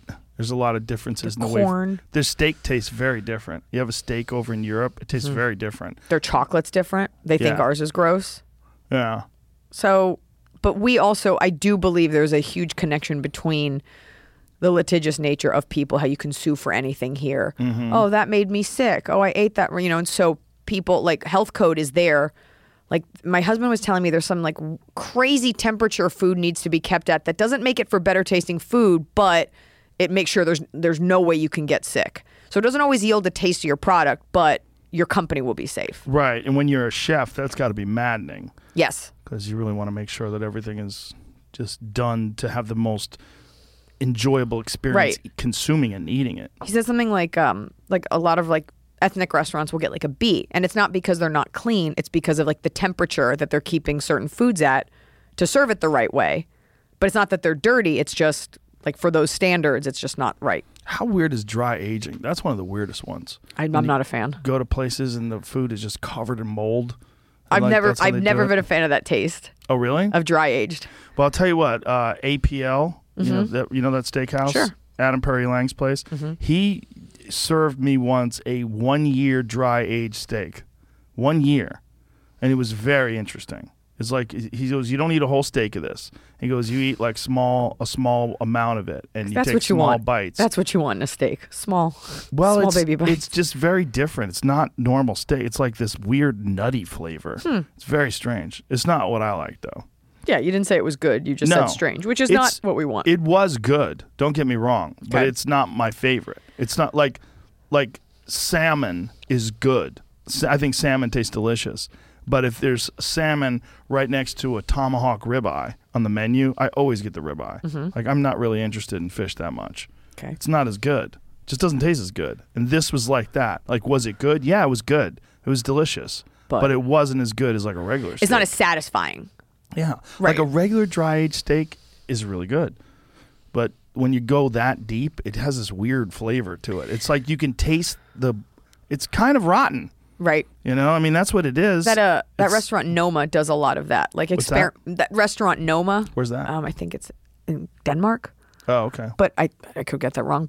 I want I think it's in Denmark. Where They, Noma. they do a lot of like, you know, work with mold and a lot of experimentation and I do think that there's something so beautiful about like w- working eating something that you've done something unique to it's not meant to be american consumed like biggie size with fries like Mm-hmm. some bites should be delicate and small and unique and why can't we eat more things and why can't we play with sustainability and things like that we have such a small menu of what's acceptable especially in the united states um, and especially in terms of sustainability there's so much more like cuttlefish which is weirdly in my movie but like that's really sustainable squid Cuttlefish is sustainable? Mm-hmm. Really? I won't eat octopus because they're too smart. I think we talked So are about it. cuttlefish. Well, I don't eat cuttlefish either. I'm just saying. These is uni is is sustainable. There's all you kind won't of fish. eat octopus because they're smart? I can't. I've held one Yeah. and uh, I just can't do it. What about p- what about pork? Do you eat pork? I'm not. A, I I don't seek it out if there's. It's not my favorite thing, but I don't. I'm not They're angry pretty about they're it. pretty fucking smart too. I'm not a big pork person. I don't know. But I don't, uh, octopus are brilliant. they're brilliant and they're not of this world. Probably not. There's no. I just. You live on an island in Greece. That's your main thing. I get it, but I don't need to eat an octopus. Okay. I'm a, I eat, we eat like a lot of lentils in our house. We eat, my husband Lentils. opened this huge barbecue restaurant in LA. He opened Bledsoe's Barbecue and they, you know, smoke whole animals and chop them up. But in our house, it's all very like we grow our own lettuce and I, I eat tiny things. Lentils. a lot of lentils. They're very good for you. Really? Beans, ve- we're very specific about beans. We try to, You grow your own lentils? no, grow own lettuce. And by our, I mean he does this and I wander into the kitchen shirtless. And you eat it. And I, I'll eat deli turkey out of a bag over the garbage. I'm a savage, and I've been civilized by being married to a chef. That's interesting. I keep a, a industrial sized bag of Airheads. What are airheads? They're candy, and I have one in my bag now. I bring I bring one everywhere. Why airheads? It tangy. It's really good. Red ones. You want one? Yeah, give me one. Okay, I'll give you I my don't last think I've one. ever had one. I'll give you my last one. Your last one. I thought you had an industrial sized container of them. Bunch How of many did you I cavities. fucking only brought eat? so many on the trip. Jesus Christ, you ate them all? Yeah, If you got any fillings, careful. If I have any feelings? Fillings. Oh, it's Like not that. one of It's the- not like that. It's not like a sugar daddy, but it can. Can't. Oh, okay. These are them? oh yeah. Oh, you got a red Tiny one. too. one. Airheads. I feel like I've, I should have known about these. I've never had these before. Taffy-like Oh, okay. It's like a taffy. deliciousness. All right, here we go. Total candy. Tasty. Tart. Satisfying. That's good. Yeah. Mm. yeah. That's quite good. It's my favorite candy Is your favorite, dude? by far. How the fuck Oh, am I man. just finding out about this? It's just one of these like random candies at 7 Eleven. You don't think about it, it's just there. I like it. When I was a kid, for like businesses in elementary school, we would make airhead balls and sell them. So you'd mash up a bunch, you'd ask the kid what flavor they want, and then you'd sell these like thick wads of Oh my pucks of God. airheads. It sounds so disgusting. 90s. All your finger sweat and all that stuff. Is Oh, yeah. oh, it's that's why they're kids doing it. Being Hmm. industrious, running for student council. That was good. Tasty. How much candy do you eat? I eat a lot of candy. Really? I love candy.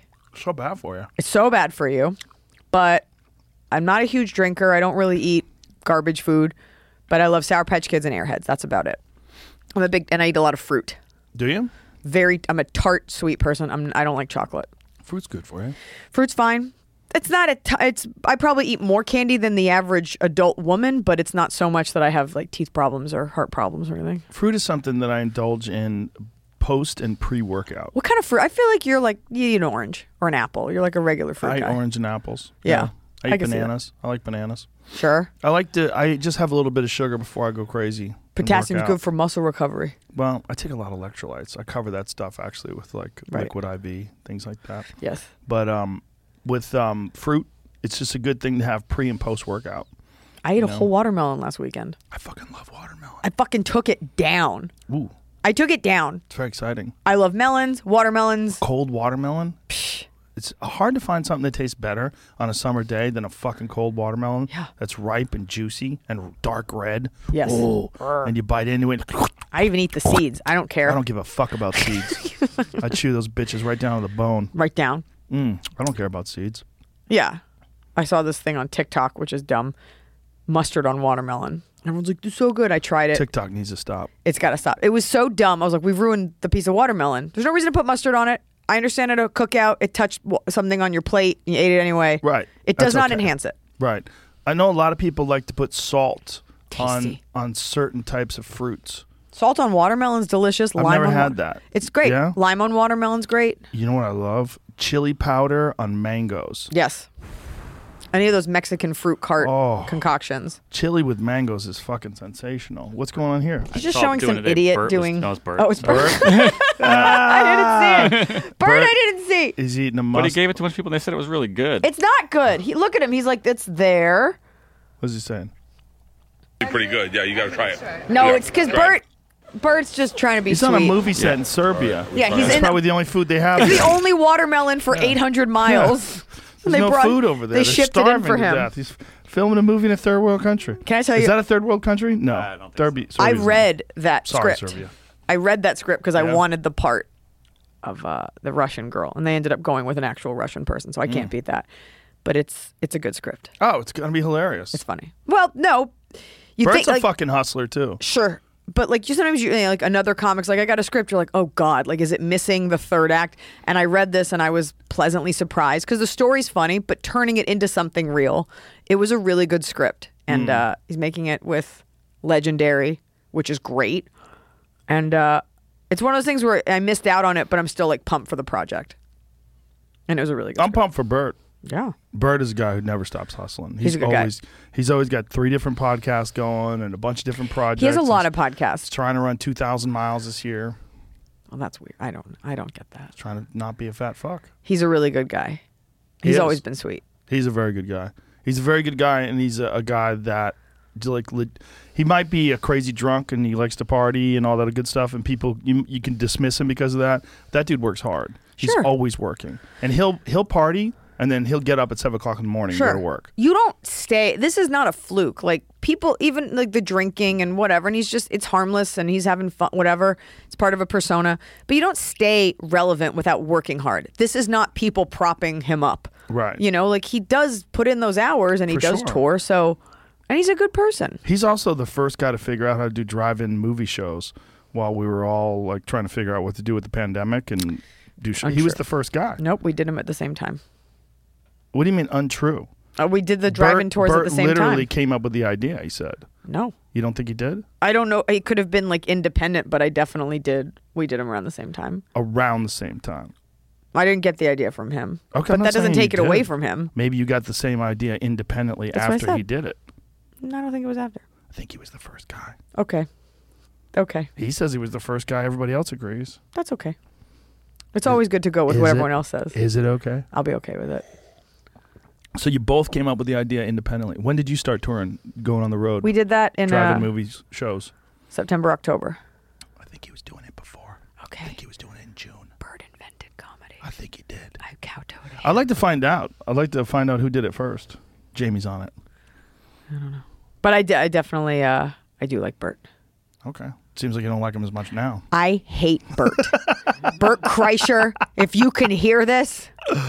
Now that you guys are competing about the origin story of driving No, I'm movie pretty sure shows. Bert oversells, uh, way outsells me. he's think. killing it right now. doing. I mean, he's been gone for like three or four months to the Eastern Bloc. Mm-hmm. If we can say that. But he's also got a tour going on. Like he he just Yeah. started uh, promoting his new tour.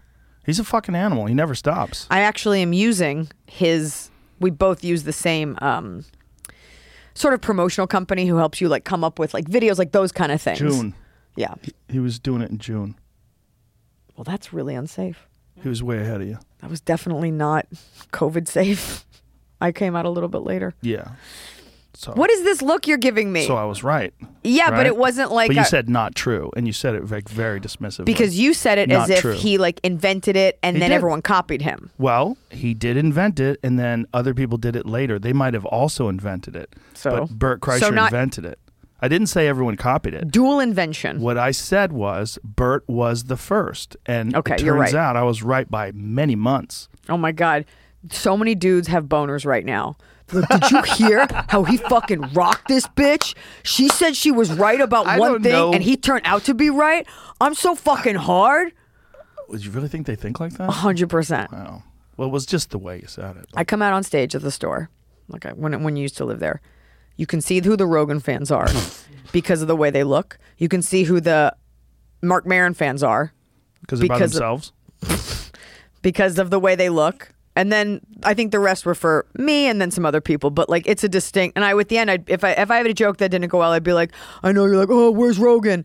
And it would always get a big laugh. I'm like, okay, so just know I can see your arms. You can see their arms. Rogan. Guys with t-shirts. It's Rogan and then it's just regular dudes. But like and then the Marin fans are like, you know, uh, some of the, a lot of flannel. They're into indie music. They're just it's just two different vibes. I understand. Yours kind of travel in packs. Packs.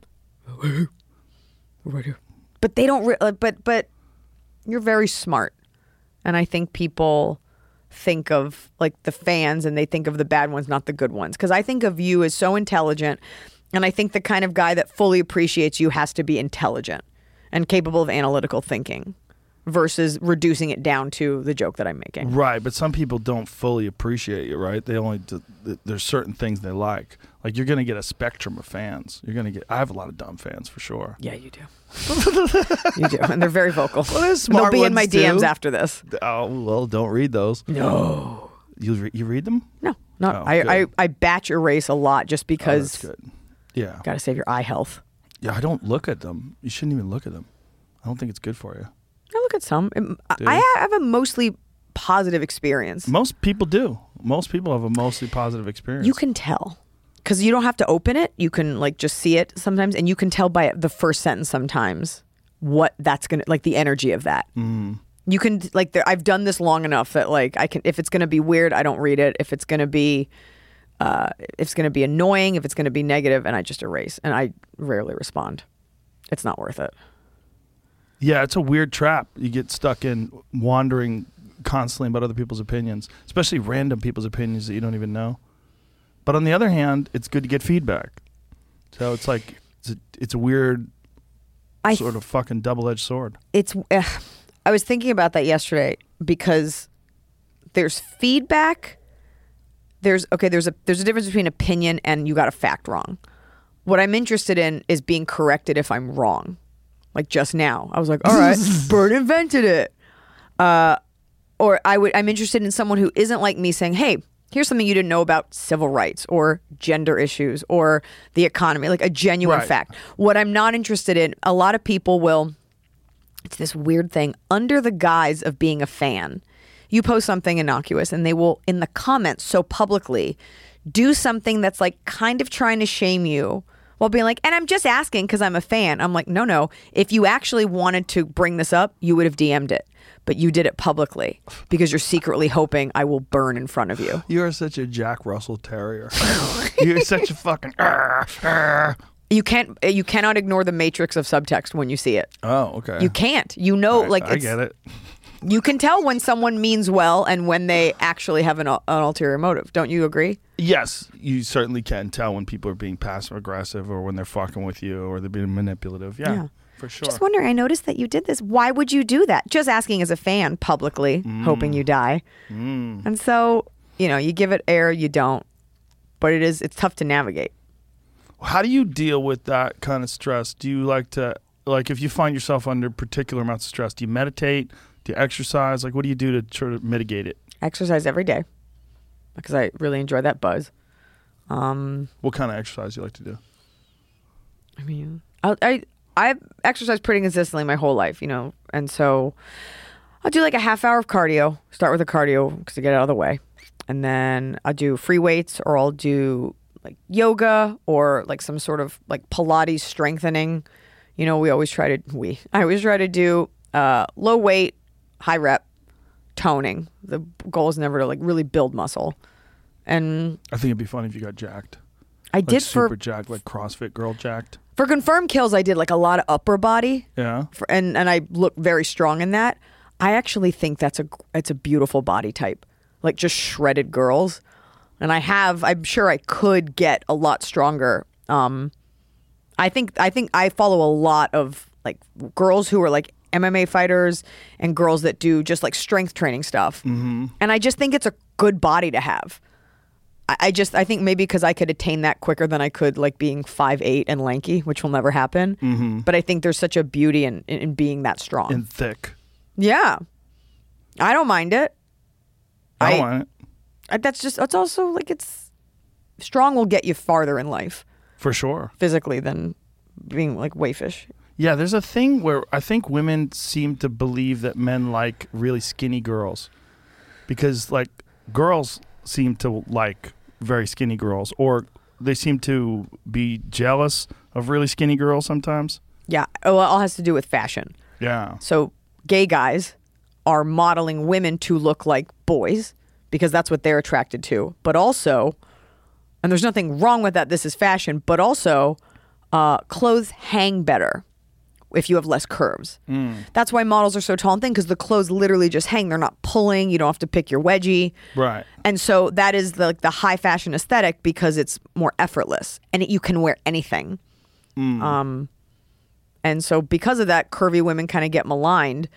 When in actuality, most women do have those curves, and you we should be dressing for that versus killing yourself to not look like that. Well, not only that, in actuality, most men like curves. Hundred percent. Yeah, that's what men like. That's why it's so weird because it, I think I mean that's not the same with like male models, right? Like male models are kind of ripped. Yeah. They're, they're buff and ripped, and they look like what girls like. Yeah. Like male models uh, aren't like a completely different thing. Yeah. That like there's you don't have that sort of like wayfish skinny male model thing. Some of them, Some of them. but everybody like likes a jack Abercrombie dude. and Fitch. Yeah. Type dudes. Straight dudes love looking at a jack dude because they want to like be friends with him. Gay guys love looking at a jack dude. I love looking at a jack dude. Everybody loves jack dude.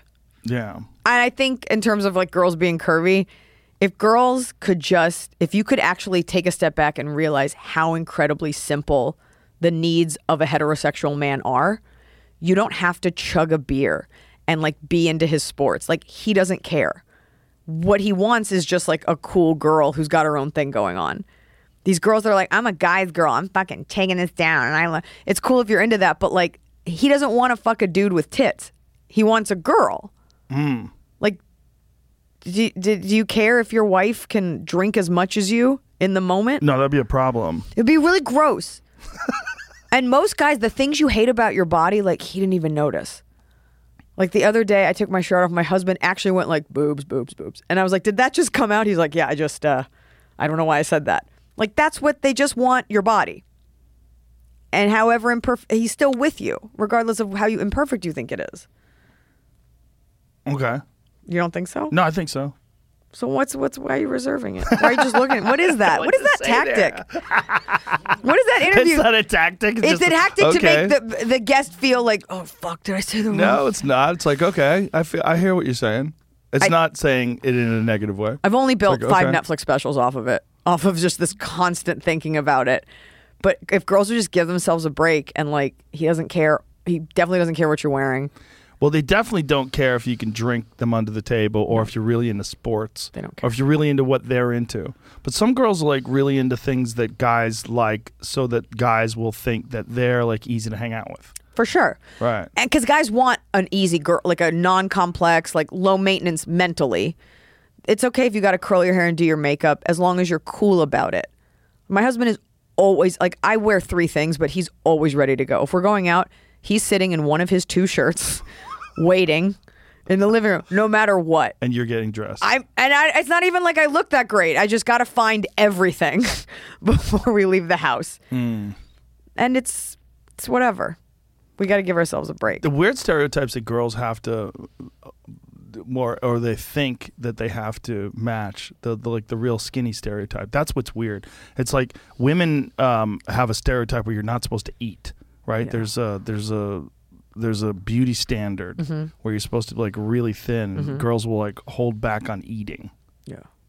that's kind of fucked that doesn't even make any sense to me that's a that's a really weird one like the holding back on eating thing Well, Like girls will hold back on like I, I've talked to girls that are going on a date with a guy in like four or five days, Right. and they go, I can't eat. I have a date on Saturday.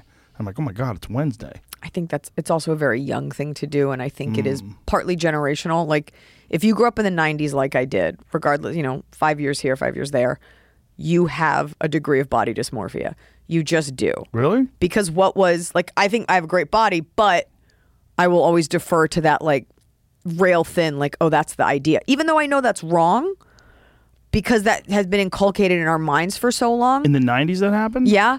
And if you and everybody was like, look at like N- Nicole Richie and Paris Hilton, like even into the 2000s, like that was the look. You know, Kate Moss earlier, and now because of diversity, girls have like the Kardashians. For better or for worse, you have a curvier type of girl Right, but isn't that even more weird? Because then it's surgically curvy. that is surgically curvy, but they are emulating in many cases what like an African American woman's body looks like and their bodies have been so maligned for so long so it sort of when it trickles down it makes it okay that you have thighs someone like me it makes it okay and uh, Hmm. I there's don't more know acceptance If I agree with you because it's that fake butt has become a thing, and that fake butt is so obvious. When you have skinny legs, and Sure. then you have that diaper butt.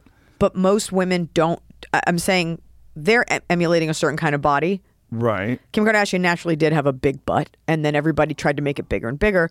Most women have larger butts, larger thighs. And I'm saying it trickles down into fashion so that a girl feels a little bit more okay about that versus like s- killing yourself to have a thigh gap. Like I know Oh, the thigh gap. Even as girls an ad- like the thigh gap, right? because we're told that guys do, but like even as an adult, just in the last couple years, like I've become more okay with being thicker in certain areas because you're seeing it more in fashion. Not even on altered women, just women who are more normal looking. Like just saying, like, hey, the average woman's body is okay. I- It's a weird thing. You have to really figure out what you're okay with. It is weird too because it's like people do imitate what they see and they try to emulate what they see, whether it's on television or in, on the internet or what have you. And then the other thing that's going on is on the internet, a lot of people using these weird fucking filters. Well, that's- changing the size of their waist and Yes. changing the size of their butts and I, it, I, I literally was talking about this yesterday how there are girls who get surgery to look like the filter. So we're all now agreeing on a standard that literally no one looks like and trying to adhere to that, which is even weirder because some of Yeah. those models are that thin, but nobody naturally has a flower crown and a deer nose. And that's scary because it's just everything's about what it looks like online. no. And it ends up, you get 19 year old girls getting Botox. Like, it's, that's weird. That's a weird thing to do. It's a lot of them too. It's not. It's not just a few. They're doing it now so that they never have wrinkles I'm thinking about the DMs. Like, don't shame me and my matching daughter 'cause for we Botox. Got Botox. I'm like, Oh, look, it's fucking botulism. You're literally. It's It is called- botulism. It's called Botox. It's botulism toxins that you're pumping into your skin because it paralyzes your fucking muscles. unfortunately, the people who need to hear that do not listen to this podcast. B- I bet that a lot of them do, and they they go, "Yep," and I'm gonna keep doing it There's because that. this way I don't have wrinkles, motherfucker. and th- in a weird way, it's not her fault because there is this expectation that women be eternally young. At a certain age, you almost have to make this choice. Do you want people to know that you're secretly not going to live forever, or do you want to look weird? it's a choice that like a lot of women all of a sudden like your face isn't old but it's not there's like this uncanny valley you're like what is that Yes, you know what it is? Fillers. The fillers when they get the big cheeks, and you're like, "Whoa, what are you doing?" i have no problem like do it i had a nose job when i was 18 like fucking do whatever you want whatever and i wrestle with what does a woman owe in terms of revealing that we demand such transparency if you're a girl and you love your plastic surgery right do you owe saying to everyone like yeah i had it done i'm being honest or can you keep that a secret What, like a nose job? No, like if you're getting like so, I have friends that are like I get filler, I love it, it's whatever, and she looks great, and you wouldn't actually be able to tell. And then you have friends that like won't admit to it. Well, I think if someone asks you, you have two choices. You either go, it's none of your fucking business, or tell the truth. That's what I'm saying. Yeah. But I- also, you're in a situation where someone's asking you, and they might just be doing it to make you uncomfortable. Like you gotta, you gotta find out. Like you gotta like feel out. publicly in the comment section. Yeah, well, I'm talking about people in real life. Sure. Like you got to feel out, feel feel out what kind of The intention. yeah, what's the game What's going on here? Is this a person who's worried about their own skin and Mm. looks at you and like, hey, you look really good. Are you doing anything? Like, what are you doing? Like, help a girl out. Right. Sure. It could be that, or it could be, are you using filler? And Right. then there's this weird thing where someone wants you to say something so they can judge you, and you're like, Right. hey, fuck you, bitch. Right? I Don't I you- don't disagree. Or no, I'll do the Joe thing. What is that? It's me staring at you, Is that what I do? I stare? Is staring at you. that me? That's your impression of me? No, that was My me. chin goes up and I stare at you. you don't do that. I don't know why I did that.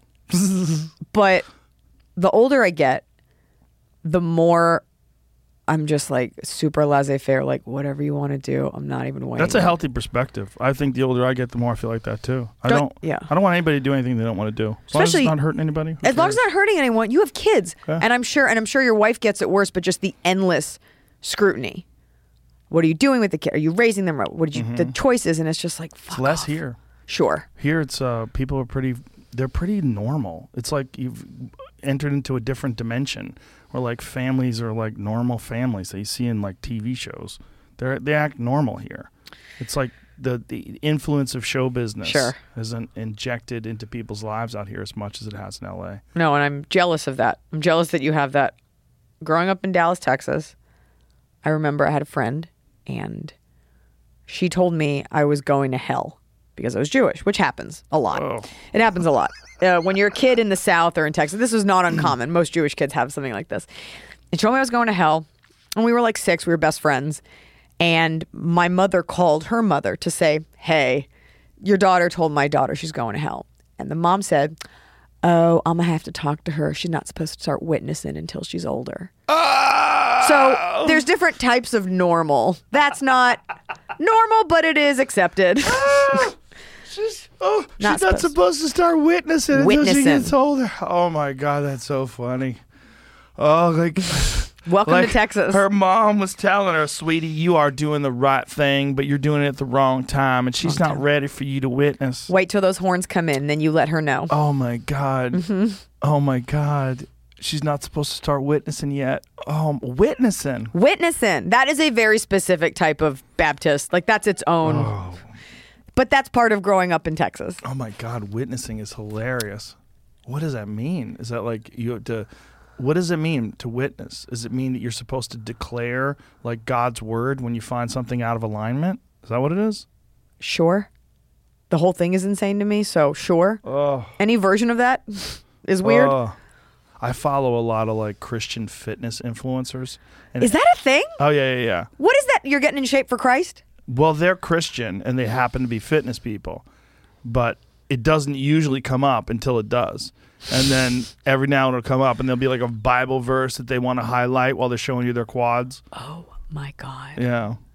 Yeah. And God Yeah. gave unto man his only son. Uh huh. Yeah. Yeah. Look at my fucking quads. Oh There's a, a lot of like women will do that. They'll stick their ass out, but they'll have some crazy like uh, Don't get Alan me Watts started. quote. Yes. Yeah. They'll talk about spirituality while they're wearing a thong. Completely belies the intention of the post. Yeah. Little asshole covering string and a little My whole little cooter Dorito. Well, because that's so gross.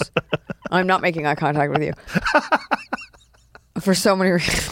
what is a thong? It's a little Dorito that covers your It cooter. is. It is. And a string that goes up your butt. It's the most ridiculous thing a person could wear. It's the best. It's like, I'm not comfortable with just m- some of my ass showing. I want everything but a string. No, it's so you don't have panty lines. Oh, okay. That's why I don't. You don't want to see them through your jeans. Got it.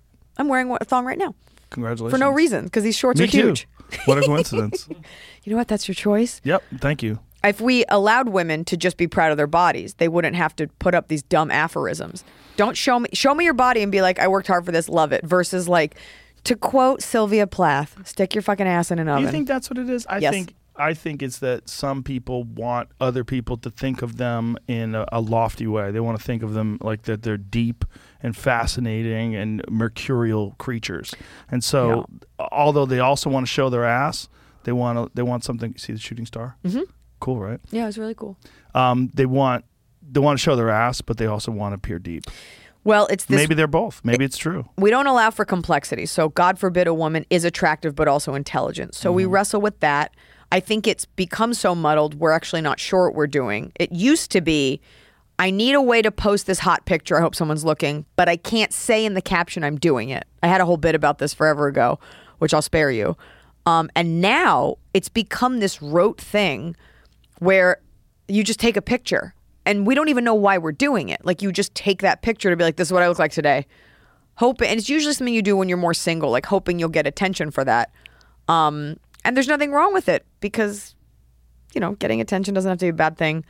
But I do think women feel that they have to say something prophetic or intelligent to belie the intention of the post, which is please look at my body. Right, or they'll get stereotyped. Like you can't. Right. they But it looks can't- dumb. It You have a roomy quote it looks complex. Yeah, quoting it's like- Gandhi with your nipples out. Like, what are you doing? And it's yeah. It, but some it depends on the person too, right? Like with some people, that's really them. Like, and you kind of, it's all about whether or not it's authentic. Excuse me, authentic. If if you're showing real authenticity, then people sort of resonate with that. It makes sense.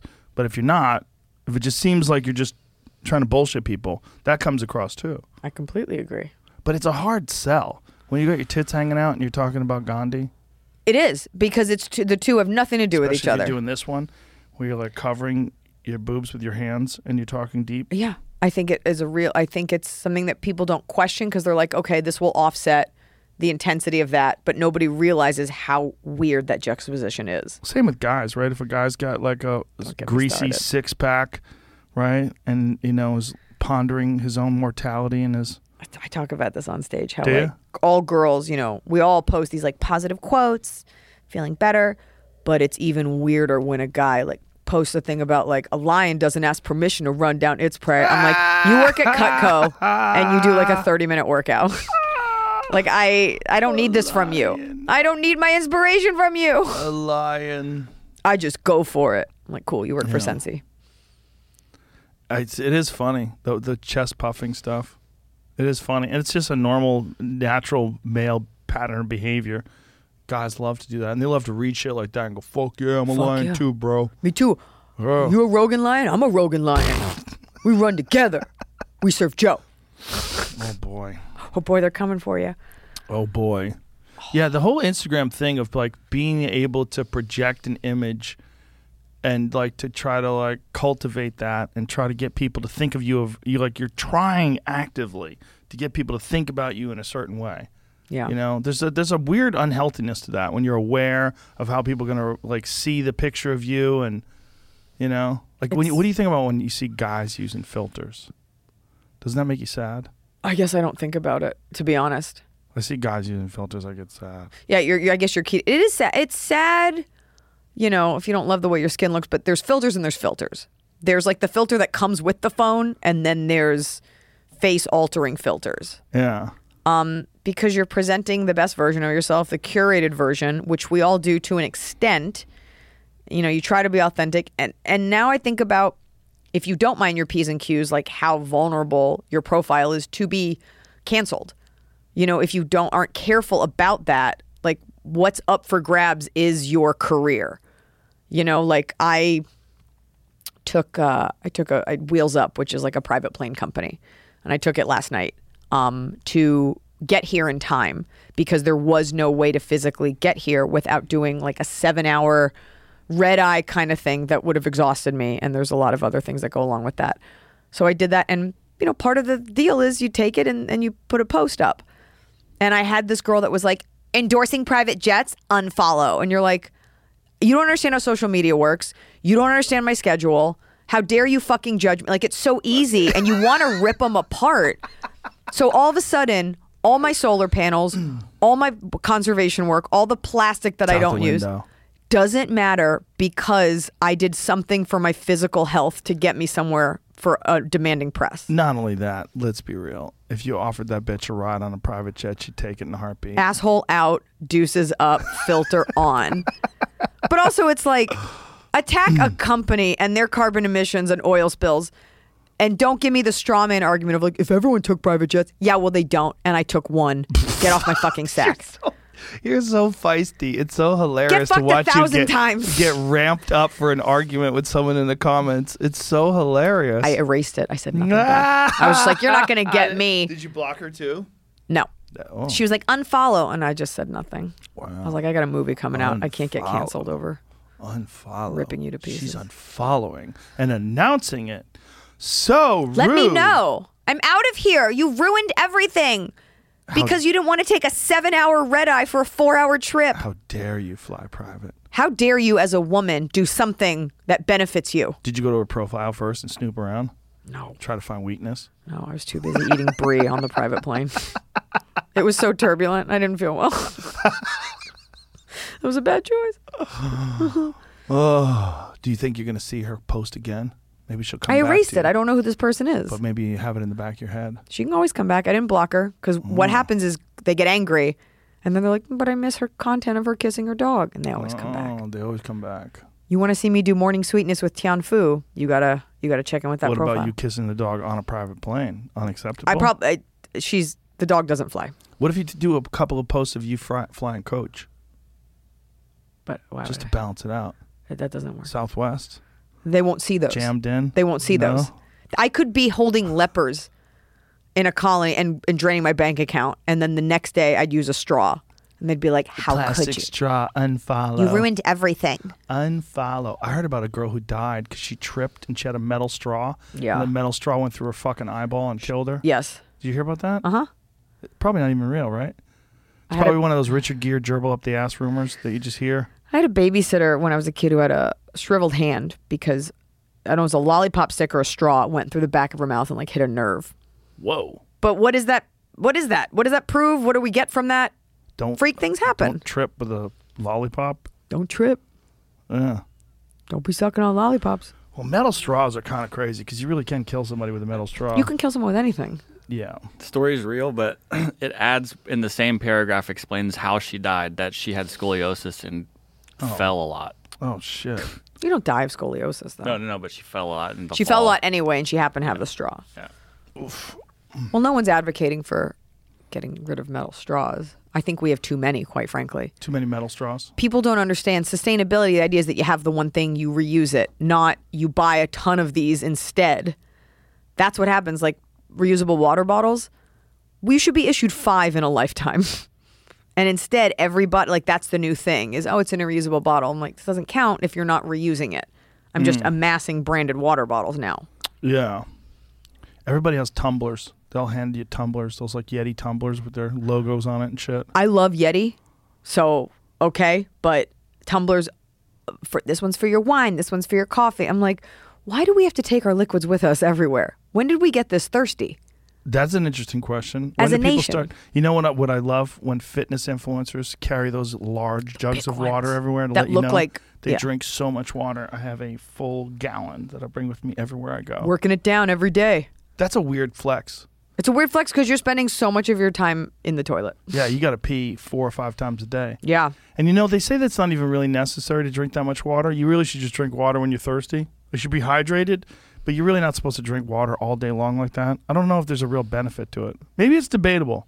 It's definitely debatable, but also what about doing things so they feel good? Drink water till you're full, don't force it. You'll never be hydrated enough that it's enough for some people. Like you're never going to get younger because you drank 8 gallons of you're going to die. So just drink when you're what? You could you could drown yourself if you drink too much water. You can. Yeah. So you did the look again.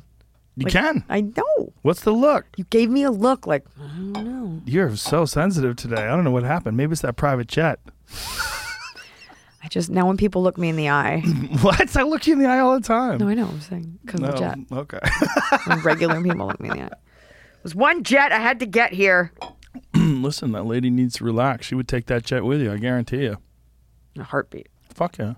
Most of the things that people get mad at for tho- those kind of things is just because they can't afford it, and so they find a reason to mock it or shame it. Well, you must you must know that on a specific level, just for, because of the success you've had, and more recently that you know with Spotify and everything. I mean, you uh, you must field your fair share of that.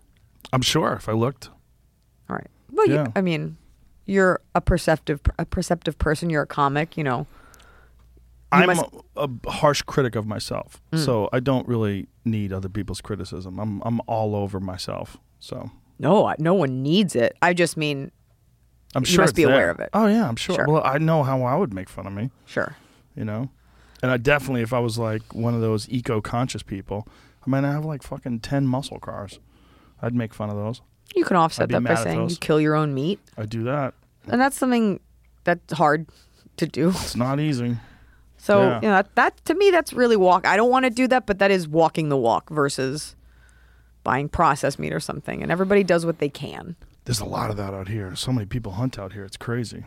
A lot of people hunt. So many people hunt. I mean, I, I run into like it's almost like half the men I meet out here hunt. They want to either ta tell you about a place or take you to a place or Guns ask are a you big about part. a place. Oh my god! When I was- Everybody has guns out here. when I was growing up, my best friend, her parents would do I don't even know the terms for this, but they would on weekends we'd go on Sundays in the suburban and we'd go to like a field and they would dress up in period costumes, like turn of the century at the time the going into the twentieth century from the nineteenth century, like Western period costumes, and they would have timed shooting events.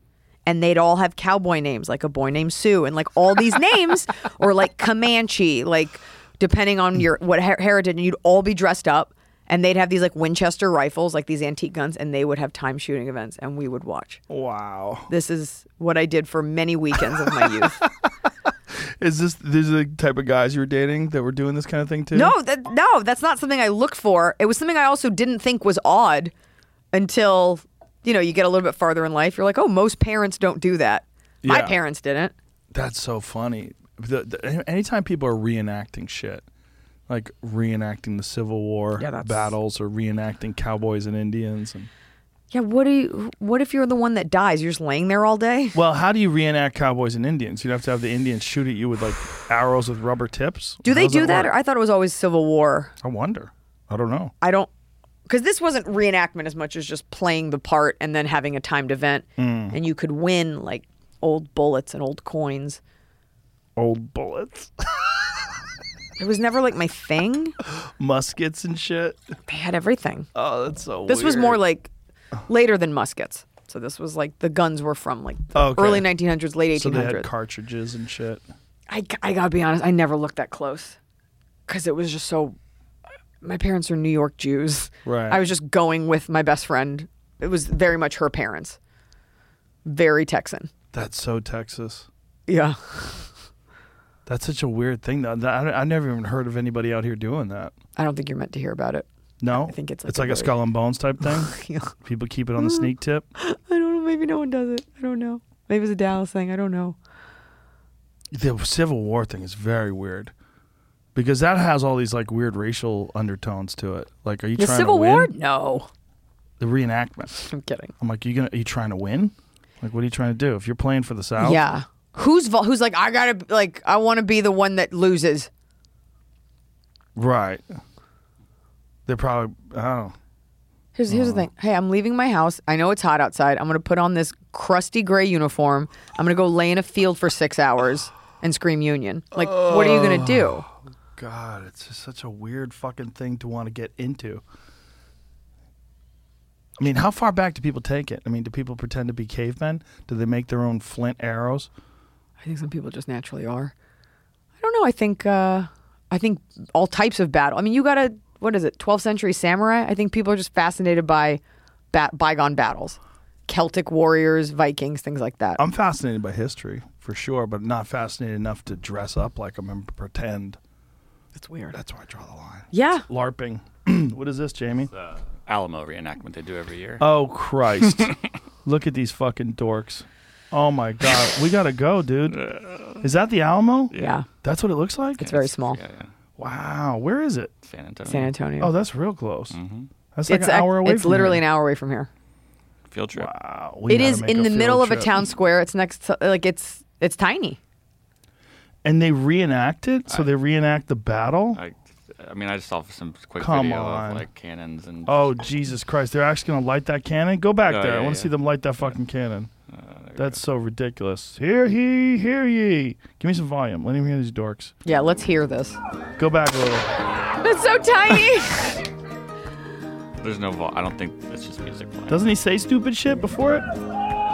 Yeah. Probably just fire in the hole. What a fucking weird thing to be into. But that's what it was like back then. If you shot a cannon, that's what it sounded like. The slowest battle. You'll probably Mm. dodge those balls. Probably see them coming. Yeah, that's a brutal, bloody like don't shoot till you see the whites of their eyes kind of thing. Like reloading a musket three feet from someone. Like, can you just stand there so I can get a shot? Well, that's why the Indians fucked them up, especially the Comanches, because they would, could fire multiple arrows, because they had to get off their horses to shoot rifles back in the days. They would literally get off their horses Yeah. and stop and aim, and the Comanches would shoot from the horses. sure, rapid fire. Yeah. Yeah. They would hold like five arrows in their fingers and just shoot one, shoot another, shoot Yeah. another, shoot another. That's the true hand to hand. No. Yeah. Uh, I- They don't reenact those those battles. no- Nobody wants to address just getting like walloped I got by them. there. th- There's it says this is an Ohio thing, so I know you guys definitely don't know about this, but there, there when you're talking about the Indian thing, I was looking. They don't do this in this show. It's a play they do in Ohio called Tecumseh. It's uh, it's about Tecumseh from the 1700s, but it is literally like a battle between Indians and white people, and they do the full thing, act like people are dying, Really? capture people. It's a That's play cool. though, so it's that's cool. That's like a different. n- yeah, it's slightly a play is different different, but- than a reenactment. It's still pretty dorky. but, but These yeah, fucking dorks. but also it's a little dorky. Wearing fucking deer skins and shit and running around pretending to tomahawk people. Get the fuck out of here. Oy. Look, he's dead. Oh my god, each summer we should go. we should go and get obliterated high. Just get so high that you, you can't walk and just sit there A and lot of the watch. tickets are for senior citizens. Of course they are. Who the fuck else is gonna go? People are like, We could have won that battle, and we would own this ground. He's like, I was there. I was there. I had my musket loaded. I like that Misfired. Misfired. and then the wife is mad. You keep you keep bringing that up. Stop telling that story. voice. Stop telling the story of how we met. Back in the old Indian fighting days. Yeah, reenactments are fucking strange. It's just strange. It's strange to dwell in the past, right? Like, th- that's part of the weirdness of it. Yeah, it's one thing to. I, because I, I guess it's like a you put them in the same category as the guys that work like in a historical town and you dress up as Ben Franklin and you give the talk, you know. But that's about imparting some real knowledge versus just playing playing battle, I guess. Yeah, I guess. I was in St. Augustine, Florida recently, America's oldest city, and they it had like really? that vibe. Uh huh. That's the oldest city. Yeah, St. Augustine, Florida. What's it like? Kind of Spanish, kind of old, cute. Cute. cute's the main word I used. And I went to a coffee shop that used to be a blacksmith shop in the 1700s. It Hmm. was cute. It's cool. It's got that real like Spanish sort of war vibe, like a lot of crumbled brick walls and a lot of it's Florida, so it's just it's a different vibe than anything up north. If you could go Not back forts. in time to any era and just visit for a little bit, where would you go? probably like 5 years ago and just make some different choices about the clubs I played. just pick a different you you wouldn't want to go to like watch Ben Franklin get electrocuted. Mm. You'd you'd Am I just seeing like a specific moment or is it just like like if I give you a week, you could spend a week and you knew you'd be safe. Okay, I just think the 60s were a really formative time for this country and I think getting like hopping around just to uh, the vibe and just all the unrest and the change and really coming out of losing our innocence as a nation and sort of catapulting us into what would become the country. I think the 60s were really fascinating. I bet a lot of people in the future are going to say that about the 20s. What's happening right now? 20s would be cool. Oh, I mean, 20 these 220. 20s, 2020s. Oh, man. I think people are going to be talking about all the changes happening right here, n- I- right now, in Yeah. the future. They're going to be saying it's one of the most tumultuous periods I in think the history of the country. We'll look back and it'll be scary. It'll be like, yeah, I don't know. Everybody was afraid of getting canceled. People were eating each other. Nobody was listening to science. Like, it's a really, even as it's happening, I'm like, we are coming across like fucking idiots, like animals. well, we're unhinged. Yeah. In a lot of ways, and we're not anchored down by a real leader. You know, we don't really have a real leader in this Yeah. country anymore. Yeah. I mean, you could say Joe Biden is the president, he's our leader, and you'd, you'd be correct on paper, but I mean, everybody knows he's out of his mind. He's just, he's barely hanging in there. I just think we've dealt with, you know, you have political unrest coming out of Donald Trump. You have this pandemic. There's just so much. You have so much fake news, opinions. Every, there's so many outlets. Like it's it is maddening, regardless of how you believe, and you can't get a straight answer. You can't even substantiate your own facts with the right facts because it's hard to drill down those facts. Everybody that agrees with you sort of does in theory, but is it always in practice? And it is hard to find solid ground. And so it's scary just how angry the mob is and how you know if you look at like cancel culture, I don't even think people want an apology in many cases. They just want to see someone burn. They definitely do. It's like the middle it's like the medieval the medieval times. It's like medieval times, like the middle ages. It's a there's dark period. There's a disconnect between other people, right? That's happening when you're attacking someone online. They're not near you. You're not talking to them. They're not a human. They are the other, and you can attack them in that way.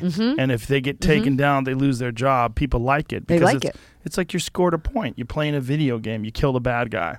you feel because people feel so helpless. You know, I always think about that short story that we all had to read, The Lottery, where this town just like randomly would draw straws to see who would get stoned to death.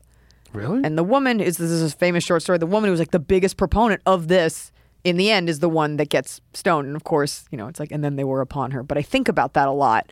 How When, when did this happen? the lottery? Yeah. I don't know what year it was written. but it's real.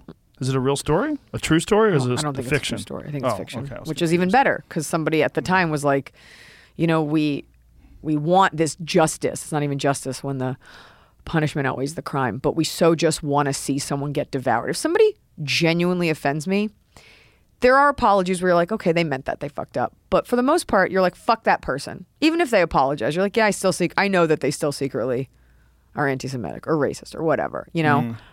And we do look at that snippet of a person. They did a thing, and you're like, burn it all to the ground. There's no room for nuance. We do love like a public hanging. We have not come that far. Yeah, it's definitely still part of what it means to be a person. You know, especially if you don't know the person.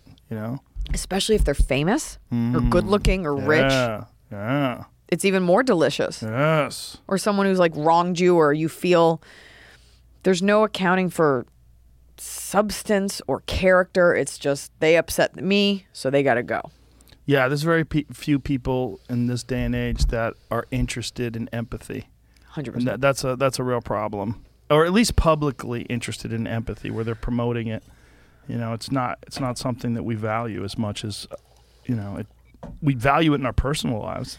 It's very important in your personal lives to be empathetic about family members and friends, but when it comes to like public figures, nobody gives a shit about empathy. Well, also, if you're the one that empathizes and you publicly come out, I come out to defend my friend, that angry, it's almost like zombies, like they hear you breathing and they're Oh. like, huh? And Yep. then they turn to, let's dig you up. Right. And so it's, you have to really decide what hills you want to die on. Some are important and some it's just like, sorry, buddy, they're going to eat you. Yeah. Well, sometimes you're not going to fix anything anyway. You just just stay the fuck out of the way. Completely. I say that to them too when they're being attacked.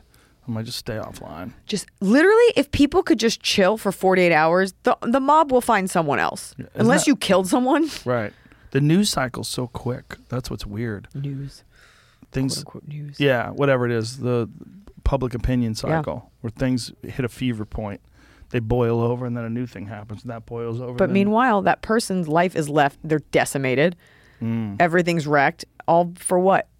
To appease a company so they can say they fired someone or they Right. Mm-hmm. can say, and now what? Now that person's ruined and you've moved on and we don't remember the headline. that's often the case.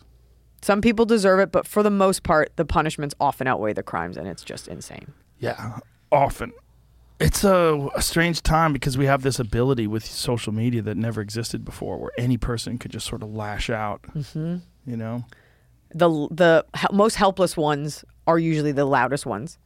And then all of a sudden, they have a voice. And all of a sudden, you're making amends for someone you've never met who you have no intention of hurting, but they are only aiming to rip you apart and everything that you built. well, it's so it's so interesting when you see someone like uh, like that Christy Teigen situation. Chrissy Teigen, Dad? Is that her name is Like that Chrissy Chrissy Teigen. What was her name? Chrissy Teigen. Christy. But I was reading some of the Someone- things that she said. I'm like, people say that to people all the time, but the fact that she's doing it as a famous person, telling someone to kill themselves or I hope you die or I hope you're canceled forever, whatever the fuck she said. I People guess- are so mad. People are so mad, but I also think with someone like her, people really wanted a reason because she's good looking and she's wealthy, you know, so, and that could have been anyone. People want that reason. Um, They also want to. Fu- they want to secretly know that celebrities are actually shitty people. Some Yeah. people like that because they think that to, to in order to become famous or to make it, you have to be a piece of shit. Well, let, he was without saying cast the first stone. These people who are always like, You should put that on an Instagram post, sticking your ass out. I'm gonna put my butthole out and be like, Do you have sin? Don't cast this stone. but everybody, you know, like I can't believe you did that. I- I'm just like, you're gonna have a hard time believing in anything if you are disappointed every time you find out somebody did something you disagree with. Mm-hmm. Um, yeah, we all fuck up. We all say terrible things. The question is not about not doing them. It's about making sure that that you don't that you're not caught. I say horrible things all the time. I'm not going to put it in writing. Yeah. Well, especially as a comic. Like some of the shit that we've said to each other in the back room just to try to get a rise out of another comedian Which makes is us laugh. a sacred thing. And I actually Yeah. believe you're in your audience. Look, we have to look at intention and you have to enter into this. This is a tacit agreement between me and my audience. You're going to get offended at what I'm saying. So you get upset. I'm like, well, would you feel better if I said that joke 45 minutes in so I made fun of everybody else first? You know, like it's the pendulum swings both ways. And so people get offended because you hurt their feelings on that one thing. I'm like, but you were fine when I was making fun of myself and other people. Yeah. It's just when it came for you, you couldn't separate the two. And there's no malintent. I don't want to hurt anybody. So people people just love being offended though. They do. They do. They get excited about a moment that they can be outraged. Mm-hmm. A moment where they could find just a, a real clear green light. They're allowed to hit the gas. Yeah. And go crazy. And feel valid and seen. Yeah. Look what she did. Yeah. I'm the one to Feel lead this seen. Uh, charge. I feel seen. Yeah. The power. Ah, Oh, the monkey paw. Very exciting. It's exciting stuff. Well, it's definitely an exciting time to be a stand up. Ari Shafir said it best. He said, Stand up is dangerous again. He goes, It's a great time for stand up. It's dangerous. I don't feel da- it doesn't feel dangerous to me because I believe if you're speaking with purpose and intention and you're backing up genuinely funny jokes with intelligence, it's irrefutable. Yeah. My goal is never to hurt someone. I don't just wield that. I'm j- I'm not it's never for shock value. for sure. But it is a weird time where someone can take your jokes out of context and print them. And then it loses all of what you were trying to do, it loses all of its intent. Sure, I don't think stuff like that carries much weight simply because it's like the second week. Granted, people will look at that; they won't look at the context, but it's kind of like, yeah, but when you look at the source material, it goes away. Like it doesn't have legs. Yeah. And you know, there is there's that book, so you've been publicly shamed that came out a couple years ago, and John Ronson. and the guy that was profiled, there's all these people, in it, and there was one guy who had he'd been shamed for like something sexual, like a sex party or doing something. And of all the people profiled, he didn't lose anything because he refused to be shamed for it. And I do think, without like a lady doth protest too much aspect of it, there's something to be said like, no, this is what I meant. You guys are fucking dumb. Read the whole thing and then just be done with it. Yeah. Not constantly apologizing, retracting, walking it back. Well, there's also the people reading the comments. So once something like that happens, you realize people are attacking you. Some people they they drown in other people's opinions of them, Sure. and they just start they just get carried away in it. And that if they engage and they prolong it, then they're they're attached to what people have said about their comments about their comments. So they'll go back and forth and read the replies. Right, you're and like, all the what are we even responses. talking about? Yeah, it just gets crazy. No, you can't let that define you. When I make comments about a comment section, it's more of a comment about the tone of a society. But I don't take these things home and think I should change something because a person had an issue. Do you do any meditating? I'm supposed to say yes, but I don't. I try to have like quiet moments. I'm not I'm supposed to say yes. supposed to say I'm really. My husband meditates. He seems like he meditates. He's, the perfect guy for you. He's so chill. He's so chill, and I love him. He always so has much. like a slight smile. And he's always like this, like because you see him at the comedy store and he loves being there. He loves, like, he gets to see, like, I'm not one of his favorite comics and I'm okay with that. he loves seeing, like, Mark Marin and he loves seeing, like, he likes being there. And when we could bring people and have drinks, it's cool because he was a fan of comedy, not in a weird, before he met me. And you can't bring people there anymore. not, it's not like it was. And maybe it is now, like, in, I haven't been home in a couple weeks, but, like, it was a hang, it was a moment. And, uh, but he's a he's got a very still inner confidence. He's not loud. Yeah, he's an easygoing guy. I, I always enjoy his company. Yeah. And so He's perfect for you. yeah, we're both uh We both really like me.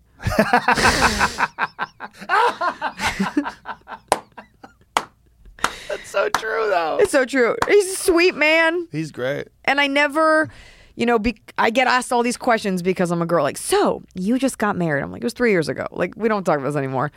But there's all these like questions about him, and I'm like, my husband's not in the act because I, I don't want to. I'm protective of that. Right, of course. He's Yeah. not an idiot. I'm not a monster. Like we have a Right. very nice, normal marriage, and that's not where I get my comedy from. Eh, Well, he's not a person. He's not a public person. He's not interested in that. He doesn't read the comment. He is one of those, Good, and he's very like, he's like, this is who I am, and healthy, smart. That's but that's how like it's funny, you know, because I've known you for so long and you've had so many different relationships while I've known you, and it's like, what is it? It's like you got to find the thing that works. And so many people, especially so many of us, so many comedians, you you go through life and you don't find someone who fits you. You know, there's yeah. I just ran into a comic the other night who told me he got divorced because his wife wanted him to quit comedy. Oof. Like, fuck. That's rough because I mean, was he successful? He's doing all right. He's not doing terrible. It's tough because that is a big part of your communication when you get married. Like, hey, this is the other woman in my life. Her name is Stand Up. Yeah. Like, are you cool? And I think some people think they're cool, and then out they yeah, don't like I it. think people sometimes long for normalcy, right? And they're Yeah. tired of the guy like going on the road every weekend, tired of him, you know, doing sets. And I guess he could do other things. And she was like, "I want you to quit." And he's like, "What?" that's such a if that's someone's passion, like that's such an unfair ask. I don't know what goes on in their home, but like, I don't know either.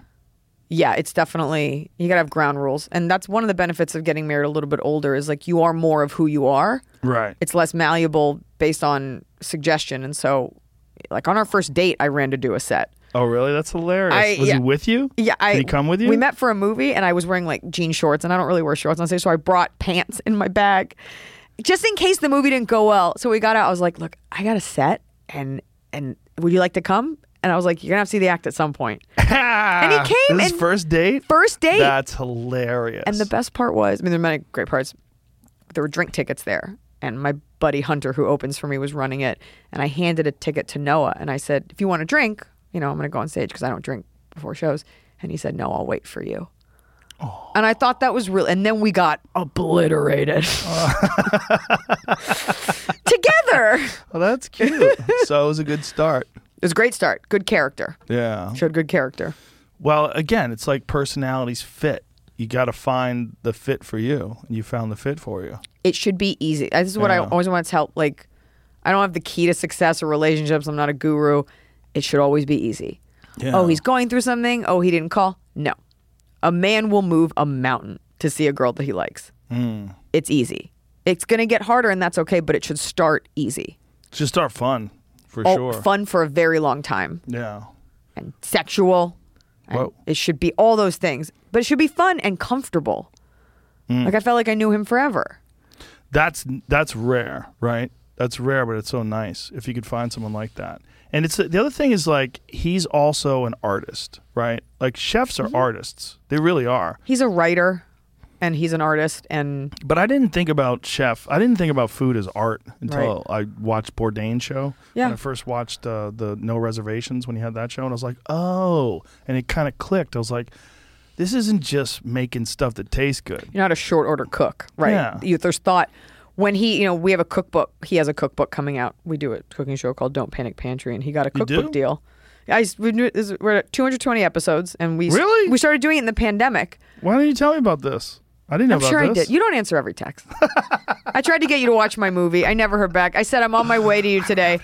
Nothing back. I know. I, my publicist was like, "Are you sure Joe's going to be there?" And I honestly, I was like, sure, I'm gonna be there. I don't. Male comics will be like, totally. And then you call, they're like, Me? I totally forgot. You never no, know. not me. I sent a confirmation In- text in- this morning. Listen, you know I'll be there. You, I said it'll be fine. And you went, I'm, I'm. If I'm anything, I am reliable. I am not a flake. no, no, you're not a in flake. that way.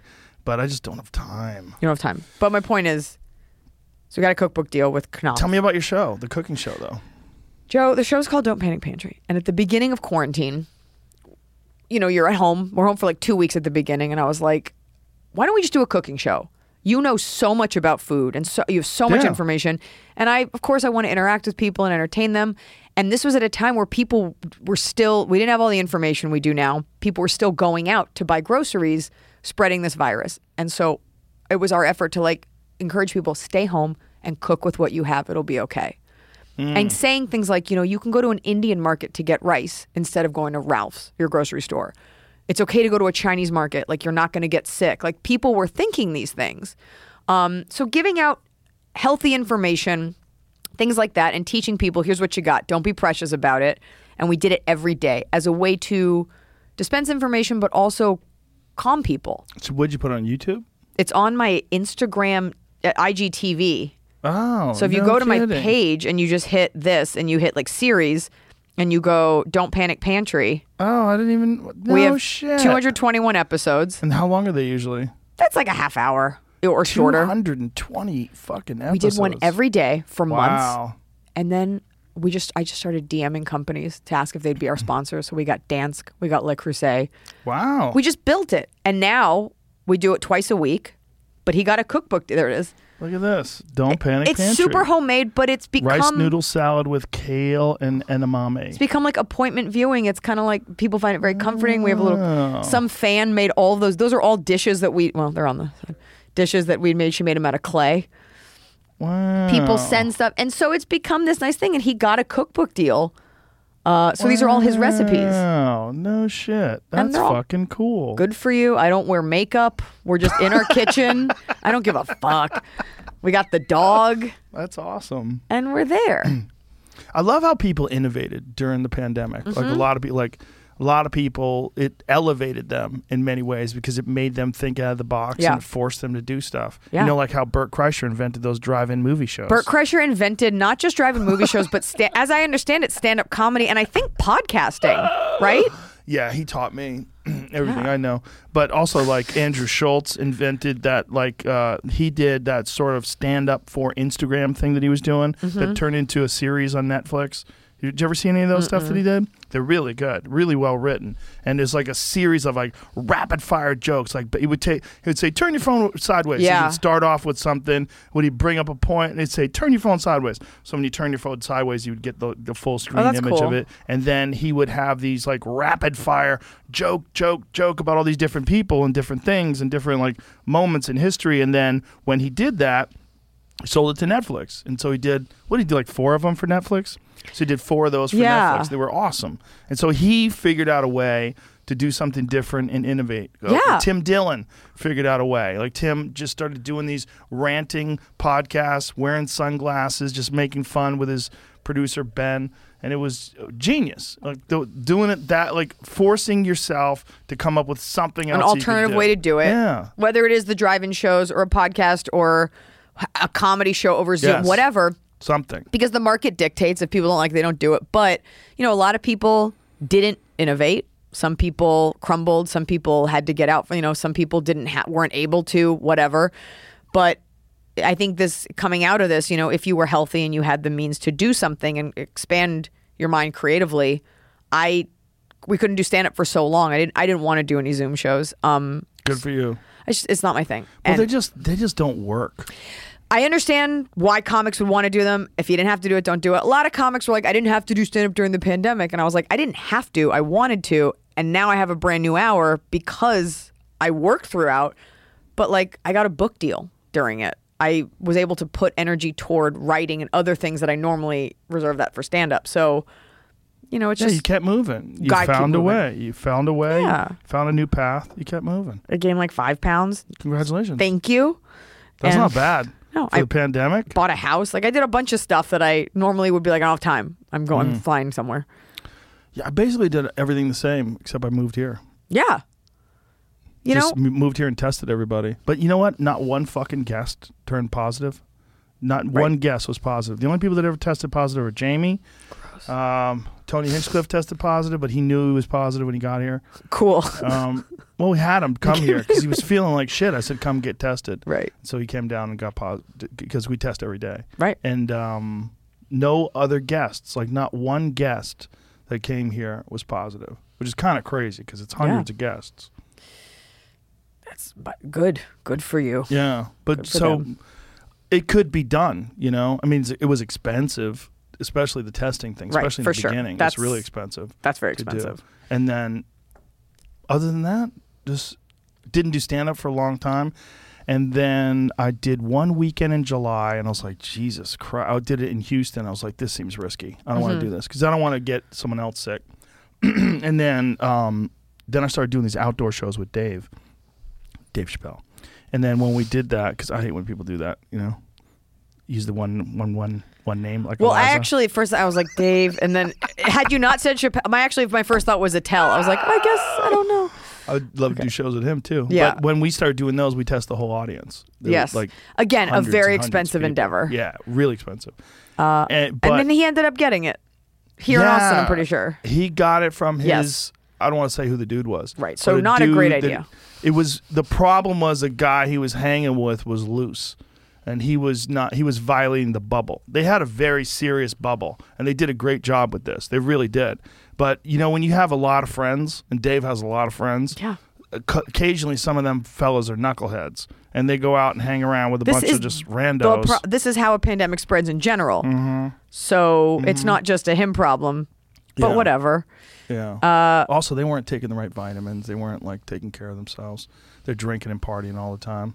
I mean, everybody thinks, oh, I got my bubble, and my friends only see one other person, and it took people to really took time for people to like really wrap their minds around like, especially if you live in a dense city. Look, I get it. If you live in like Nebraska, this is not an imminent threat. But if you live in a city like Los Angeles, um, with a lot of people who don't have access to resources and stuff like that, it's a different threat. Yeah. So I'm not going to preach about it, but I am going to say it was devastating for the city I live in.